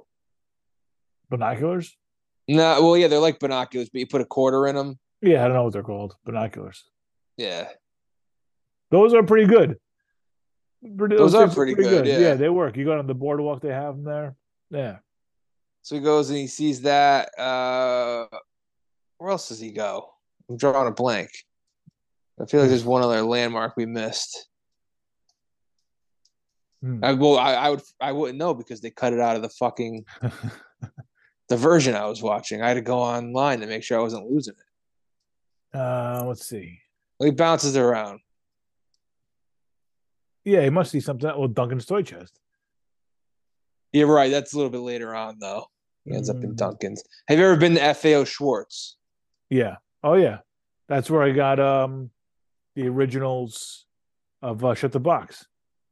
Oh, really? Oh yeah. I think uh I think I got you one one year, right? For Christmas, did I? Was that me? Uh, yeah. I, I ended up with two somehow. I don't know how. Um I don't, but I don't remember buying one. I, Oh, I just have two. I got yours and mine there. Okay. Um, I have only. oh, he goes to Rockefeller. He goes to he goes to Rockefeller Center. Well, that's that's at the very end when he sees his mother. Uh, okay, all right. It's an, an empty Rockefeller Center. I'm actually gonna be in Rockefeller Center tomorrow. Will not be empty Um, tomorrow. well, will not be empty tomorrow. I'm planning. I'm planning on being there for te- ten minutes. That's it. See the fucking Saks Fifth Avenue show and get the fuck out of there. Saks Fifth Avenue show. You know they're doing on the building. Oh, geez, this is a little day trip. Well, I'm no, I'm spending the night. I got a hotel. Yeah. Oh, okay. I'm going to see. I'm going to see Aladdin. Wow, Aladdin on Broadway. a whole new world. Whole new fucking world. Let's go, Jafar, baby. oh yeah. all right. Um, cool. I can't Yeah, wait. to- can't- yeah, this is uh, your second uh, Broadway review of the year coming up. What was my other? Oh, I saw uh Annie. Right. I don't know if I ever reviewed that. Oh, yeah, it was the kids version, right? It was. It was. I mean, it's good enough. Rams are about to backdoor the Raiders. Yeah, I know this is miserable. Um. Yeah, but uh, what have I ever seen a Broadway show? I saw Lion King off Broadway. Yeah, I saw the. Rockettes. Where are the Rockettes? That's the Garden. I think so. Yeah. Yeah, I'm not. The Rockettes were kind of stupid. uh, yeah, Latchberry. It was a birthday present I gave to my wife Nice. because she's insistent on going to see the tree. So I'm like, we'll just got to figure out something to do. Jafar's got a good bad guy song. Yeah, I don't remember. I don't. I only remember a whole new world from that. And then there's another one that goes really fast at the beginning. This is a good one. Yeah. All right, we'll That's right the back. Jafar one. No, maybe not. I think you'll like the soundtrack. You you recognize a lot of the songs. I think. All right, I'll be right back. We've Yeah. got a less than a minute here. We'll be right back with uh, more Home Alone 2 and our picks.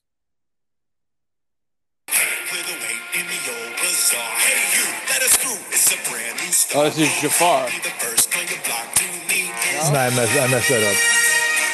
Make way, here we come. Ring bells and the drums. You're gonna love this guy. Prince Ali, fabulous he, Ali Ababwa. Show some respect. Boy, can you play? Down on one. That's um, that's Will Smith singing Prince Ali. uh, yeah, I think God, the genie. Yeah. I think that's um, his wish was to be a prince, and that's his entrance to like after he becomes a prince. Oh, that's right. Yeah. So it wasn't I messed up. Wasn't Jafar. That was the song I was thinking of. Yeah, the more I think about it, the more I can't even fucking remember the plot. Like he's a he's a was it he's a thieving bastard stable boy, yeah, indeed he is. And he ends up with a princess, and I don't know. All the all these movies are the same. It's basically Beauty and the Beast, only It, I think that the um the key to your performance tomorrow is going to be whoever plays the genie because the genie's got the the best parts. yeah. So I think it's the G- I saw a kids version of this maybe two or three years ago, and obviously went in with like low expectations, but the girl that played the genie was incredible. I mean, she had I mean maybe seventh grade or something, and she killed it. She was hysterical, and like your your whole performance, like every you were looking forward to the genie parts, not because it was a genie, but because you knew she was gonna to see how she was gonna do it. Because the genie's there for comic relief. A little bit, yeah. No, he's definitely for comic relief. He's got a little bit of a, a little bit of an arc, though. Yeah. See, I don't even remember. Oh yeah, you're gonna be yeah, you're gonna be happy the genie that the genie's uh, outcome. Um, but yeah, I think uh, I think it just comes down to the genie. I hope you get a A plus genie Friday night. It should be. good. Should be good. Yeah. Yeah, I mean, Um, fuck. They, they they live in uh forty second. I mean, how long has Aladdin been in this in the same location? Forever. Yeah, no, they got. I mean, I feel like it's second to Lion King, right? If you well, Cats was probably number one, I think ever. Uh, Cats and uh, I, I'm not even counting Hamilton. Well, I- He didn't, yeah. Hamilton doesn't have the staying power that Aladdin and Lion King do. It's Disney. No, no, no, no. Like, oh, Cats was the longest running show for a long time. I don't know. Lion King's been there forever now. Had to be at least 25 years now, right? At least. Oh yeah, I mean, I saw Lion King off Broadway. I would say like 15 years ago, at least. You, little, you like your show tunes, man. I don't know how I end up there. Yeah, I'm not, not really huge into it, but I always end up at the theater. High class uh, kind of guy. Ah, yeah, it is high. I mean, they charge you an arm and a leg, but you know, whatever. Where's dinner tomorrow? If, can, can you reveal that to the audience? I hope you don't want any fans come up to you. T- TBD. Oh, okay, cool. On the fly. Nice. I All right. got to go on the fly when I'm like time restrictions. What am I gonna do? A steakhouse at five five o'clock? It's more Uh, gonna be like a happy hour that turns into dinner. Right, just because you, Uh, you got to rush out of there for the show. Right. You don't want to do a nice dinner rush job. no, no. You want to do uh like an Irish pub burger. Yeah, I, don't, I guess. I don't know. I guess it depends on the show. Maybe if you get a second showing, you would do a nice dinner. I don't know. How many don't they do a late show? Nah, eight o'clock. Well, it's you know. You do six. no, I o'clock plan on doing. I plan on doing like two dinners. Yeah, for sure. You got to right. I mean, you're gonna be all boozed up. you got to come out of there and pop in another place around eleven, get well some wings or something. You can drink in. I mean, obviously, you can get like a glass of champagne or something in the place, or is it like a full? I think there's a bar? bar. There's a full bar. and you bring a drink to the seat, and then you can get. I did my you I did my research. Yeah, they give you a uh, like a top. Oh wow! I don't trust anybody. You know, you're not walking up with a martini anymore. No, I don't think so. I don't think so. They they, they make it so there's minimal spillage. I think. And then there's uh, and then there's an intermission. And you go re up on your drinks. Right. I think it's like two and a half hours in total. It's not bad. No, it's not bad. You figure it's two hours with the intermission. It's two, right? Yeah, two ten maybe. I don't know. Yeah, it's that break is more for the crew and cast than it is for the audience. It's nice for the audience though too. Oh, baby. Yeah, no, for sure. It's uh, It's nice. It's nice for the audience because Yeah. it's just it's a lot of singing and dancing. You need a little break. well, it breaks up and you could get that drink. That's probably that's that's the main part. Take a leak. Yeah, but I mean, if you're watching a movie, you're not getting up to take a leak two and a half hour movie. No, but it's nice to have the option. Yeah. When I, when I went to go see the, I probably told this story, but when I, to go, when I went to go see The Irishman, I was the youngest person in the theater by 20 years at best. And I had to piss in the worst way. And now any of these old guys got up, and I'm like, I'm not getting, I'm not gonna be the one that gets up to take a leak. Like I haven't seen one person get up this entire four hours. I'm not gonna be the one that gets up. Nah, you can't. You can't. It's a kind of like a plane. You gotta you gotta make it where uh like don't go in on drinking a lot of beer. You know, Mm. don't, you got to watch your fluids if if you really want. It. Like, there's some movies. I remember when I saw I saw Creed. I went to go take a leak, but it was like during the loves. You know, Yeah, you they're got, about, they're about to bang on the couch, and I kind of timed it right. yeah, you know what you're doing. You finished. Yeah. yeah. Right, bingo. oh man. Um what else what else you got on Home Alone 2, man? I don't know if I have much else really. Hmm. Um Bill Frank. Uh, punishments or the punishments. Oh, Bob Eubanks. Love the Bob Eubanks, the use of Bob Eubanks in this. He's the voice of like the Plaza Hotel. Oh, okay. All right. I'm pretty, pretty sure he just plays himself, but he's like the one where uh where Kevin br- busts out the talk boy, and it's like, Oh. come down to the Plaza Hotel. Right, right, right, right. Yeah, Yeah. Okay. one of my favorite game show host of all time. Wow. Really? Eubanks. Yeah, because he's like he's the guy behind the guy. Like, sure, Trebek is iconic. You know what I mean? Like the Yeah. the Family Feud has how many guys? It has Ray Combs, it has Richard Dawson. Family Feud is a wagon. Bob Eubanks is Card Sharks. like Bob Eubanks is a game show host. That's like if I'm gonna build one from scratch, it's Bob Eubanks.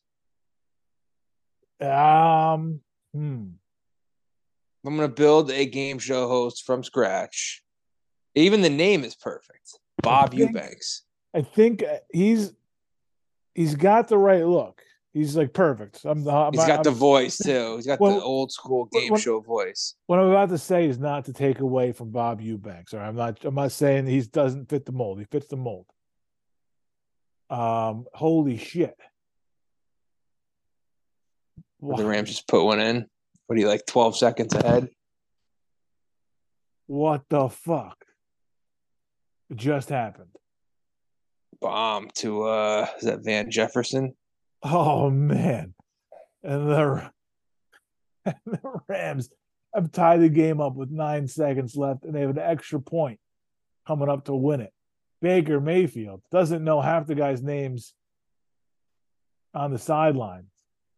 Eight Man, plays. the Raiders 98 are a joke. What a joke the Raiders Yeah, are. The Raiders shit down their own throats once again.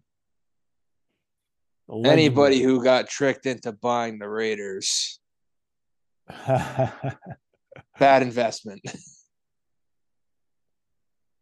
Extra points good. Uh, you can't blame the Rams stink. You can't blame them.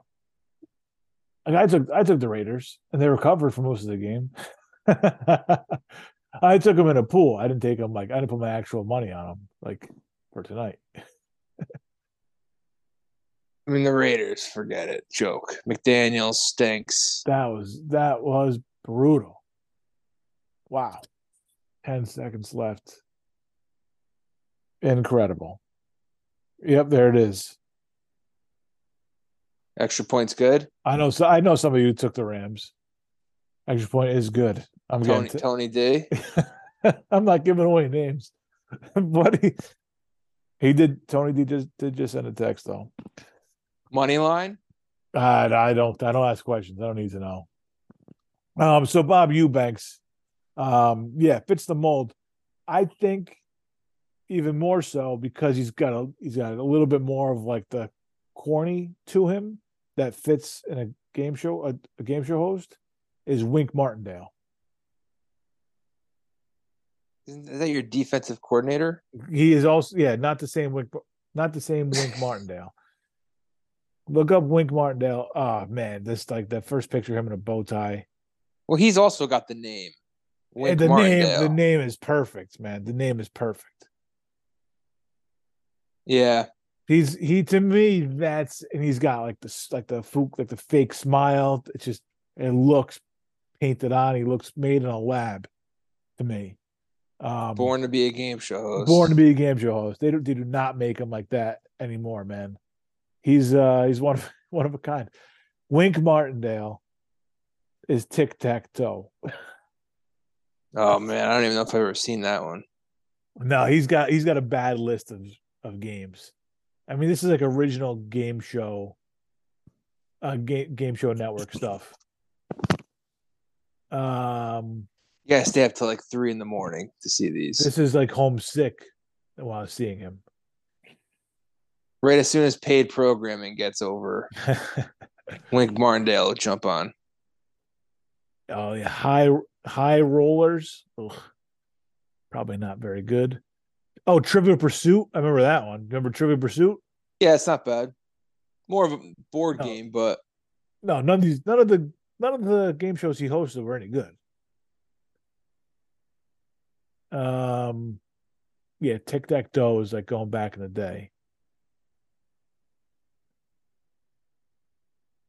Oh, he had a company that uh secured licensing rights to make game to make game shows out of Parker Brothers, uh Parker Brothers games.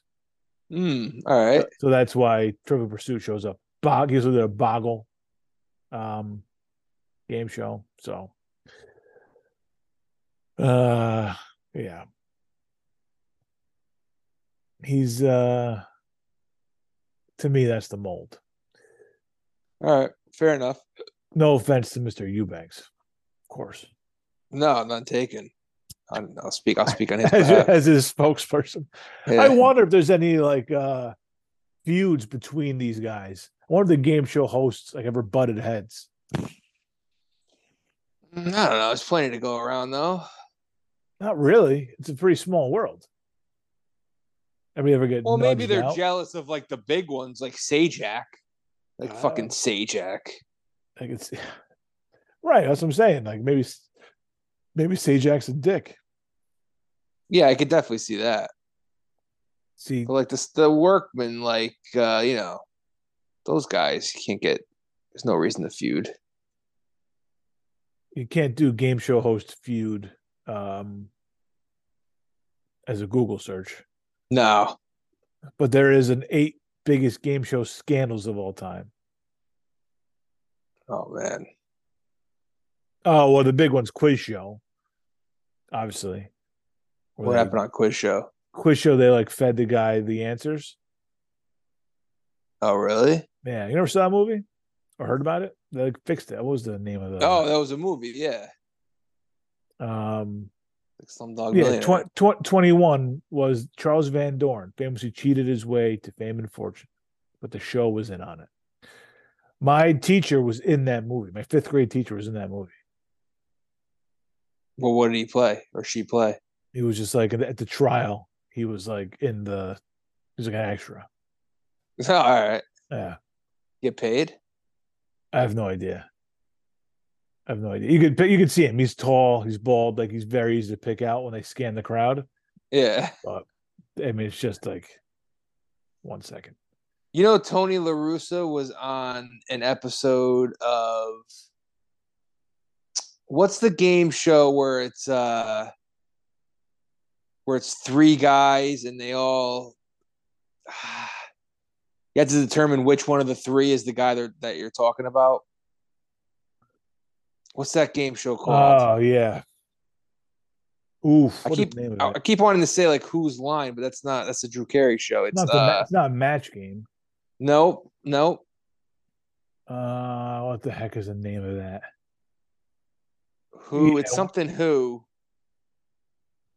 What? How? How would like the line of questioning go? So the three of them are lined up. Try even just think about how it's played. So this is what it was. It's three people lined up, and one of these men is Tony La Russa.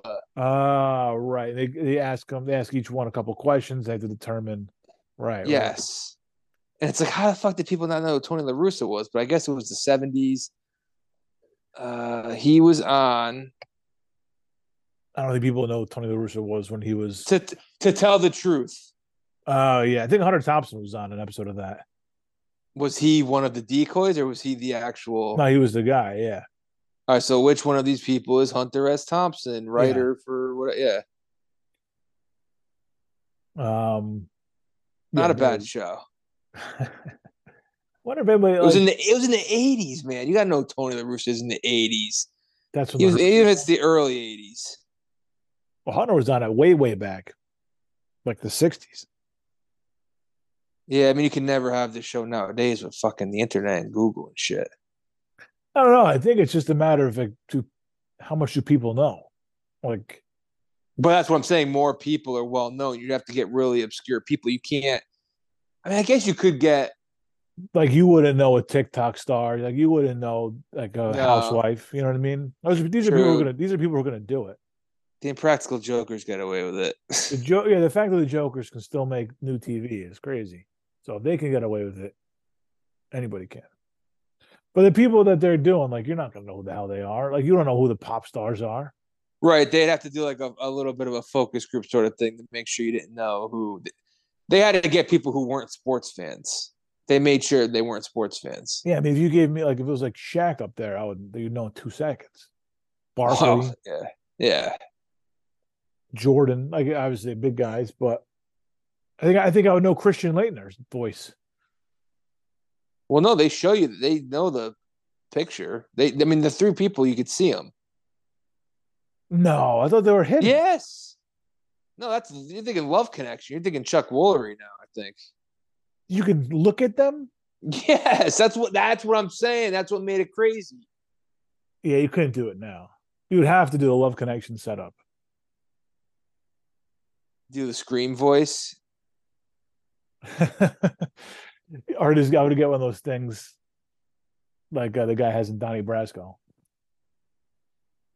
Yeah, the thing for the smokers or whatever it's called. Yeah. I mean, it's, I mean, it's not as I'm making it sound a lot more fun than it is. Um, screen, yeah, I'll do the screen voice. wow, I can't believe you got to look at him. Jesus. I'm pretty sure. Don't quote me on it, but I'm pretty sure you could. Okay. I'm trying to think. I've only seen like a clip of the Hunter one.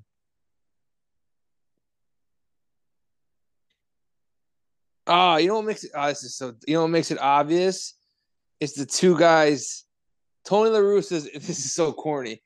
Tony La Russa is in the center Yep. wearing a suit and tie, and the two guys flanked on the side of him are dressed up in like baseball gear. Uh Dead giveaway. Come on. That's awful. That is so bad. Whose idea was that?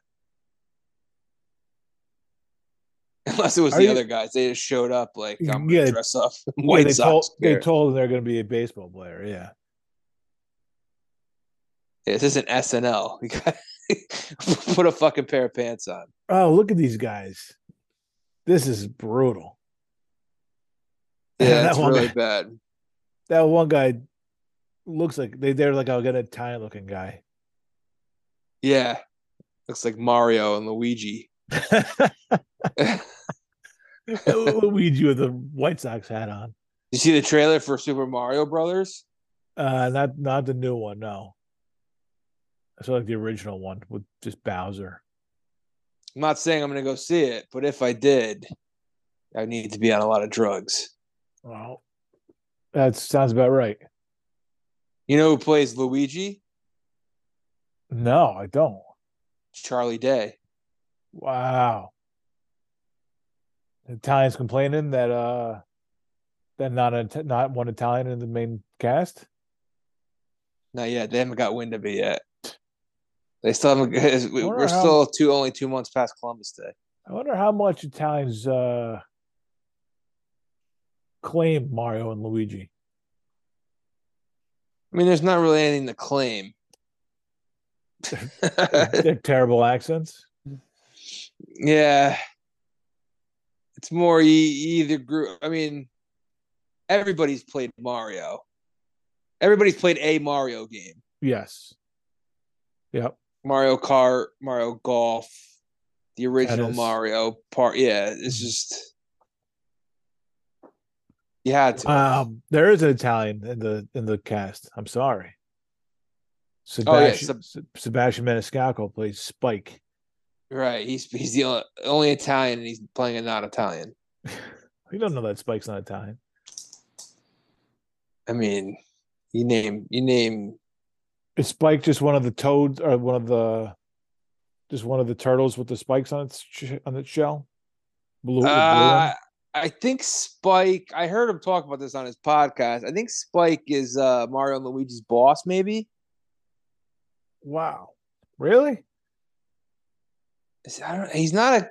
Is he a bad guy? Oh, I don't know who Spike is. Spike's the guy who throws the bowling balls with the spikes on them.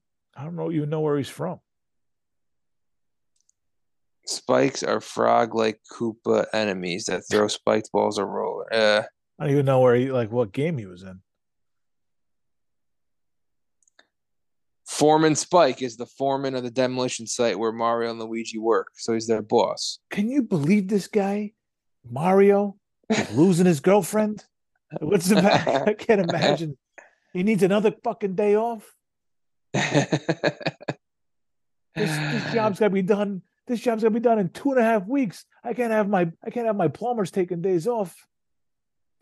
Yeah, we're gonna need you to come in for some overtime. Oh man. Mario, Luigi, is this the best we can do? Let me look at one of those resumes. Let me look at those resumes.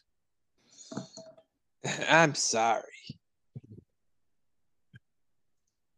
Jesus. All right. Well, that's the only reason that I need to see it to see Sebastian's take on it. At least in the real, in the original Super Mario, Super Mario Brothers, they had an Italian playing him, right? John Leguizamo. Well, he, no, Leguizamo played Luigi. I guess Bob Hoskins. He might be. I don't know. I don't think he's Italian. No, I doubt it. Um, well, Leguizamo used to play Italians a lot. Yeah, Summer of Sam. Bob Hoskins is no longer with us, and he was an English actor. Hoskins was English. oh yeah, He was the guy from uh Who Framed Roger Rabbit. yep. Man. Wow, Gianni Russo also in Mario Brothers, the original. Gianni Russo's Carlo from The Godfather. Wow. Mhm. Hmm. All right. All right. Sneeze coming up on deck. Nope. False alarm. False alarm. That's the worst. Oh. All right. Switch them up. All right. Ready to go. Time for our picks, all right? Yes. All right, week 14 coming up this week. We just saw Baker Mayfield's triumphant return to the gridiron. Um, on Thursday night, we'll come back victory against the disgraceful Las Vegas Raiders. Um, on the season, as it stands, we both went two and one last week. That brings you to 24, 16, and two. and I am 23, 18, and 1. So dead heat here. Uh, the show is doing great, which is what matters. Right. Uh, and you're winning. So that's why I'm not, that's why I don't call the competition. That's why I'm saying it's a show thing. hey, have you have you ever eaten nacho fries from Taco Bell? no, no way. I've seen a million of those commercials, and I just thought about that. I'm like, who eats this shit? no, I've Uh, had uh, Crunchwrap Supreme is, is usually what I get at uh, it's as exotic as you get. maybe a quesadilla, but there you go. There's an idea for dinner tomorrow. Uh, let's see. Coin flip. Call it in the air. all right. Heads. It's it's a fucking head. All right. Does this ever do tails? No, Nope. I am going first, I guess. Yep. Okay, you're up. This is a shut your brain off special. There it is. Our favorite. not gonna think. I'm just gonna use everything I know about football and not use any of the things I know about gambling, about point spreads, about line movement, about where the public's betting. Mhm. I'm taking the Titans laying four. This is simple. Jaguars stink. I, there's no reason I need to elaborate. This is Derrick Henry, 350 yards rushing and six touchdowns. Mild exaggeration, but it could be one of those days for Henry. Tennessee laying four, pick number one. Don't overthink it. There you go. All right. That's pick number one. Pick, number one for me. Um, that's a good job there. Not a lot of games on the docket this week. A lot of teams on a bye. Fuck, that's gonna fuck with some fantasy teams this week. Oh yeah. Uh, a lot of teams are off. Um, who's it? Like Fields is off. That's a big. Is probably maybe the biggest player. Patterson is off. Uh, the- Packers aren't playing. yeah, the, yeah, the the Packers. So Rodgers and his receivers, the Washington, the Washington uh running back. Commanders, Brian Robinson, Yep. Matt Uh, Ryan. yeah, and, and Indy and New Orleans, who uh would not would have the same amount of players, whether they're on a bye week or not. My first pick, um, kind I'm kind of going off like what we saw tonight a little bit here, where we have uh, well, no, maybe I'm not doing that. Where am I going with this? Um, no, not similar to tonight. What I'm going with is uh, it's just these are this is a right time that Pittsburgh is meeting Baltimore. Uh, no Lamar, Pittsburgh's playing some competitive ball now. Um, we talked about them last week, maybe making a little bit of a run early in the week, maybe making a little bit of a run here. Uh, they are two point favorites. Don't love that, but that, that's all you need to know about where Baltimore is without Lamar. And Baltimore, just in general, just plays down to whoever they're playing. So here, without their quarterback, going into Pittsburgh, a rival, um, I like the Steelers at home. So give me Pittsburgh minus two. All right. Pittsburgh was on my short list. They were on my list. Uh, where do I go from here? I I have to take this team. I was gonna save them for last, but I, I guess I'll stall because I don't have a third pick yet. I was thinking about the Steelers. I gave them serious consideration. I'm riding a team with uh, my second pick. Got to do it. Stay hot. Three for my last three. They're a big reason why I've been able to get hot here. Uh, I'm taking the Bengals, laying five and a half. Joe Burrow has never beaten the Browns. Ofer, Wow. undefeated against Patrick Mahomes, but has never beaten the Browns. If you could figure that one out, uh, I think the time has come. I think the time has come. Yeah, it could be a letdown spot, but I mean, you can't afford to be having letdown spots in division games. The Browns are one and three in the division, which isn't great. Ravens, I think, are whatever. They're better than that. Three and zero in the division, I think. Um, so Bengals division games are huge here. Obviously, it's going to come down to when they play the Ravens, but uh, this is a must. Watson is just Watson's going to need a full training camp with this team. I I mean, he didn't. You could you could say he plays better this week. You know, the all the nerves last week, the first time on the field in two years. going back to Houston, which had to be fucking weird. with no massage uh in in sight. I mean, he's the guy. Nobody's touching that guy.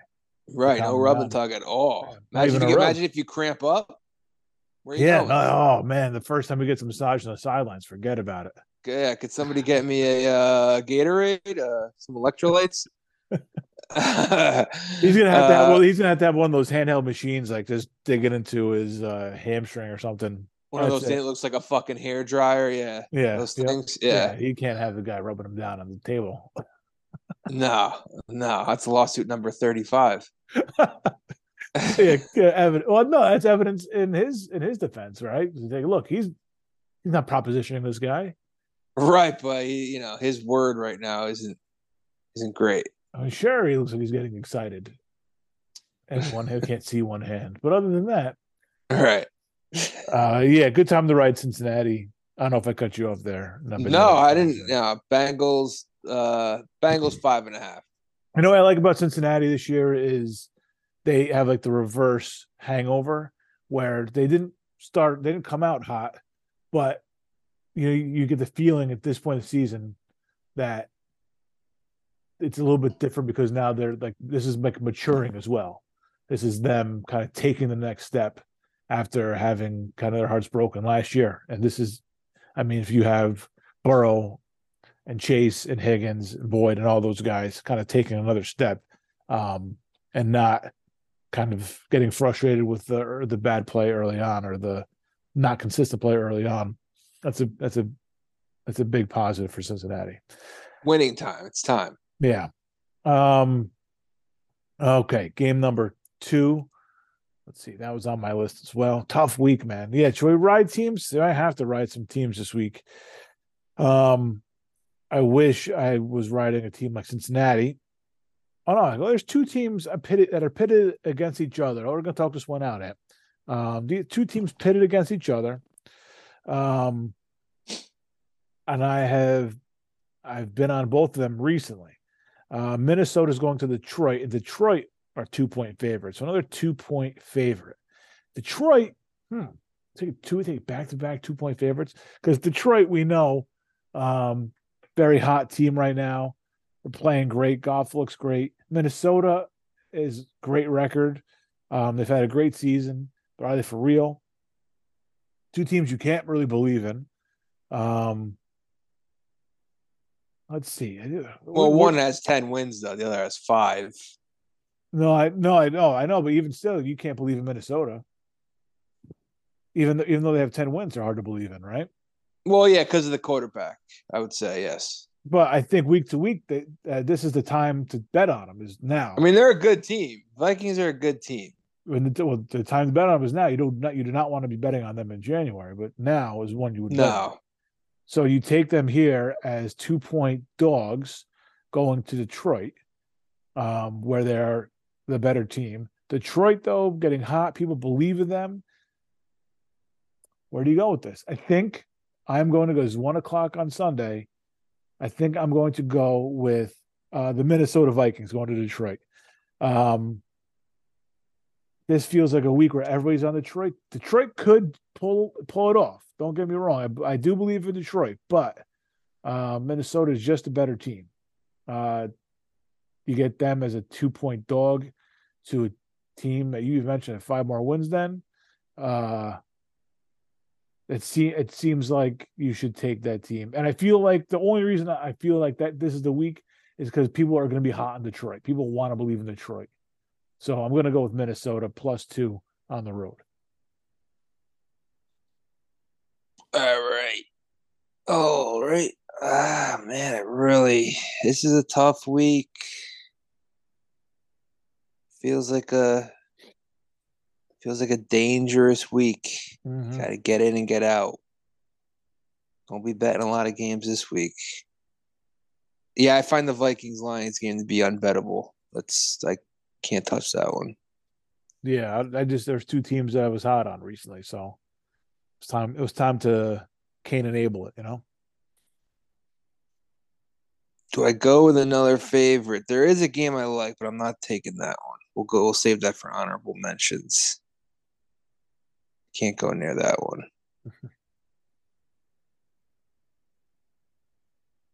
uh, you know what? i it's dangerous because this could maybe this. I'm gonna go with another favorite. And this is gonna end up being the dog, the dog week where I get burned. But I'm gonna lay. I'm gonna lay the the big number of ten with the Bills. It's a division game. It seems like it seems like way too many points for a division game, but I just think the Bills have new life now. They they're back in the one seed. They're back, uh, you know, they're controlling their own destiny now. It looked like a couple weeks ago they, you know, fell on their face a little bit. They lost to the Jets. They lost to the Vikings. The Chiefs were the one seed. Now it's back in their court. Ball's in their court now. Um, I think the Jets offense is going to struggle against this Bills uh, defense. I think the Bills got something for them. They're not happy about that loss in uh, in uh, East Rutherford about a month ago, whenever that was. Um, it feels like too many points, which is why I like the Bills. I feel like a lot of people are going to look at that and be like, 10 is too many. I think the Bills pull away at some point in this game and uh, win this game by a couple touchdowns. So Bills minus 10. Okay. Um, hmm. playing with this, don't really want to take it, but it's a smart play. To me, it's a smart play. Um, hmm. just uh, squaring a few things away. Uh, all right. This is uh okay. This is one. This is strictly business. This is not a game I would bet on, but it just um, it just makes sense to me. Um, the Giants are playing Philly on Sunday. Philadelphia is just, I mean, they are a nightmare for the Giants. It's constantly a nightmare. I know there's new team, new regime. Um, we believe in Daboll. I just, I just don't see. You, you saw it last week uh, with against Tennessee. Like if they get a lead, you're not coming back on them. The Giants aren't coming back on Philly if they get hot.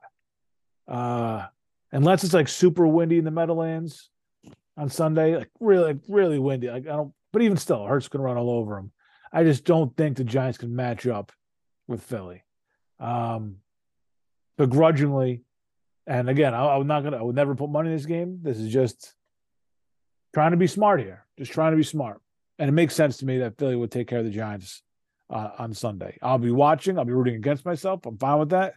This is not. This is separate. This is separate from that. This I got to. I don't. I can't have feelings here. There's no, there are no feelings when you're trying to. You know, you're trying to go perfect. Trying to go three and zero. There are no feelings. So I'm happy to root against myself on Sunday. I'd be happy to go two and one if that one was uh, the the Giants crushing the Philly, but uh, I think Philly's just too much for the Giants. Philly by a touchdown, minus seven. All right, there you have it. I have uh Titans laying four, Bengals laying five and a half, and the Bills laying ten. Yeah, Pittsburgh minus two, Minnesota plus two, Philly minus seven. Yeah, it is maybe just like maybe Buffalo, Philly kind of separate themselves from uh, the New York teams that have kind of been scrappy all season. That's what it feels like. Um, you never know, division games. All right, what else we got? Uh, this week we have uh, Houston. I'll give Dallas. I'll give you all right, go ahead. Uh, okay, Go down the line. Okay, Houston, Dallas. Dallas is 17 and a half point favorites. That's a game. Um, Davis Mills return. Yeah, I just, you know, I don't, 17 and a half is such a big number. And You gotta take Dallas or nothing in that game. yeah, yeah, Houston just stinks. I don't see why. I mean, it's a huge number, so you could talk yourself into Houston being like nobody should be this big of a favorite in an NFL game. But Mhm. I mean, Houston, well, you can't talk yourself into Houston. It's ludicrous. Yeah, they could get smoked, no problem. You, you'll be regretting that at 115 if Oof. you don't take it. Uh, Kansas City goes to Denver. Kansas City is nine and a half point favorites against um, the lowly Broncos and Russell Wilson. This is a game where I really wanted to take Denver, but I I can't do it. They're just to me they're on the short list of uh unbettable teams. Oh man, now you just I love getting nine and a half here at home though. And I bet they- against the Chiefs last week and I you know playing with fire. Mhm. Uh, I don't want to bet against Mahomes for a second straight week. Once was enough. Yeah. I live to tell about it. well, we talk about Den- Denver being a weird place to play, and Denver's defense is excellent, so you can see them giving them a little bit of trouble. Um, Casey's, I, I mean, I won't guarantee a win here, but Casey's probably win this one. Uh, but I could see it. Being, Probably, but I, I could see it being a close game in the fourth quarter. yeah, I could see Weird it. game. I could see Kansas City being in control, but close. You know what I mean? Yeah. Like just up a touchdown, kind of toying with them, knowing they're not going to be able to do anything on them, or up, you know, or up ten, and then Denver backdoors it, something stupid. Yeah. Um, Tampa goes to San Francisco. Um, it's Brock's World in San Fran. Brady coming off his uh, comeback on Monday night. It's three and a half point. It's a three and a half point dog to San Francisco with Brock Purdy. Yeah, I, I gotta take San Fran here. I I can't I know Tampa came back the other night when we were recording, but Tampa fucking stinks. They're going up against that defense, makeshift O line that Brady's playing behind. I gotta take. I mean, the blueprint for the Bucs to win is just hang around, hang around, hang around like they did Monday night. Defense makes Brock Purdy look like a seventh rounder, Mister Irrelevant, and you steal it. But I mean, if the 49ers can get ahead in this game, there's no reason they should. I, I, I, I don't know. I think the Niners win this game, but I don't like how much I like the Niners, which is why I didn't take it. it feels it just feels weird to take a quarterback making his first start against Tom Brady. It just it just feels weird. Even the the infrastructure of the teams around him, yeah, but it's not something in good conscience you can. Oh yeah, if you're looking at right, rosters one through fifty-three, Yeah, Niners, yeah, Niners are at least a touchdown better. yeah. Which is maybe why you take the three and a half and just hope the kid doesn't fuck it up. Yeah, Um, Seattle hosts Carolina, and Seattle's three and a half point favorites here. Carolina coming off a bye. yeah. This is one where I'm going to look at the line and just kind of sniff it out. I, I'm leaning Carolina in this game. I think Seattle's come back to earth a little bit now. I know Yeah. it's 12th man and all that, but I uh lean Carolina. Lean. Yeah. Oh, here we go. SVP's giving his picks. He's on the Bills. All right. Me and Scotty. Oh, he's also on the Browns. All right. One and one. One and one. um, yeah, Carolina. They, they just feel like they're gonna frustrate you sometimes when you pick against them. And the Jaguars. He just went ahead. All right. He picked my three games. Wow, that's incredible. And two of them he picked against you. That's not good Yeah. for for him. He's probably having Um, a pretty good year. He's 70 and 50. And he just took Denver. Jeez. Should we bet? We got to bet with SVP 70 and 50. It's 20 games 70, over. 50, and three. Yeah, it's pretty good. Oh, and he's on Carolina. There you go. Well, there's the pick. Those are, those are Scott Van Pelt's five five pack of picks. Not Van Pelt. Okay. Um. All right. So Miami is going to this is a game of the four o'clock. Miami is going to the Chargers. Miami call up their uh their loss to San Fran. And the Chargers It's, eight, off. it's got flexed to eight o'clock. SVP just took the Chargers. oh, oh, man. Jeez. I like this is I don't know. I, this one scares me a little bit. It's going to be all Dolphin fans in the building. He also took Navy Lane two and a half Saturday. Uh, Oh, what an asshole. yeah. I I don't know what to make of that the Charger game. Miami should be able to move the ball a little bit, but I mean they have no line right now, and it's three and a half. You have the hook, so you got to win by four now. I don't know how to, it's, and it's impossible to handicap the Chargers because they don't have a home field. Yeah. This, game may as well be played. It's a neutral site game. And they're mind. just a bizarre team. Like bizarre things happen to them and always have. So Right, like they, they- you know, they can come out and play awesome. And I'm gonna be like, "Fuck, Herbert's slinging it." yeah. or they could just be the Chargers and just you know do what they did last week against uh, who they play, the Raiders. Were like the like they they just lost to the Raider team we just watched. Yeah, that, I mean, that it's is ridiculous. laws. Yeah, Yeah, so I, I don't know how to handicap that game. Looks like the money's on Miami. Uh, that would tell me Chargers, but ah, it's a, it's a tight game. and Monday night, uh, we'll be back here on Monday night. It'll be New England against Arizona, and uh, the Patriots are road favorites, one and a half point favorites. I gotta go New England here. Why is that? I don't know if I like New England as a favorite here on the road. because the Cardinals are a disaster. The Cardinals suck.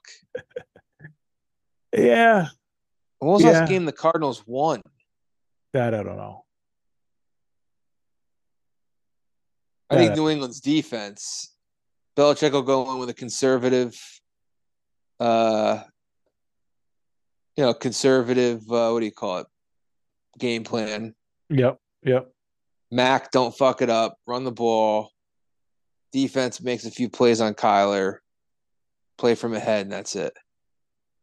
Cardinals beat the Rams November thirteenth. That was a month ago. Month ago. They're due. Before that, October twentieth. I mean, they few and far between. They don't But have they- a lot of wins. It's just New England. Like when you trust them to be New New England, kind of lays an egg sometimes. And This more has to do with the opponent, though. I no, I understand it, but you also expect New England to play to a certain level. You know what I mean? yeah, So I'd I feel like when when you're like expecting it, sometimes they let you down. I'm not saying it's like an all the time thing, but I feel like they do that from time to time. That's why I just have a problem liking them as a road favorite. This would be like the one. This would be like the time where they don't they they can't move. Air, and Arizona is horrible at home too. By the way, No, I know. I, it, it makes sense what you're saying, but just uh, yeah, just iffy, iffy all around. And there you Yeah, I have mean, it. That's the week. That's week 14 in the league.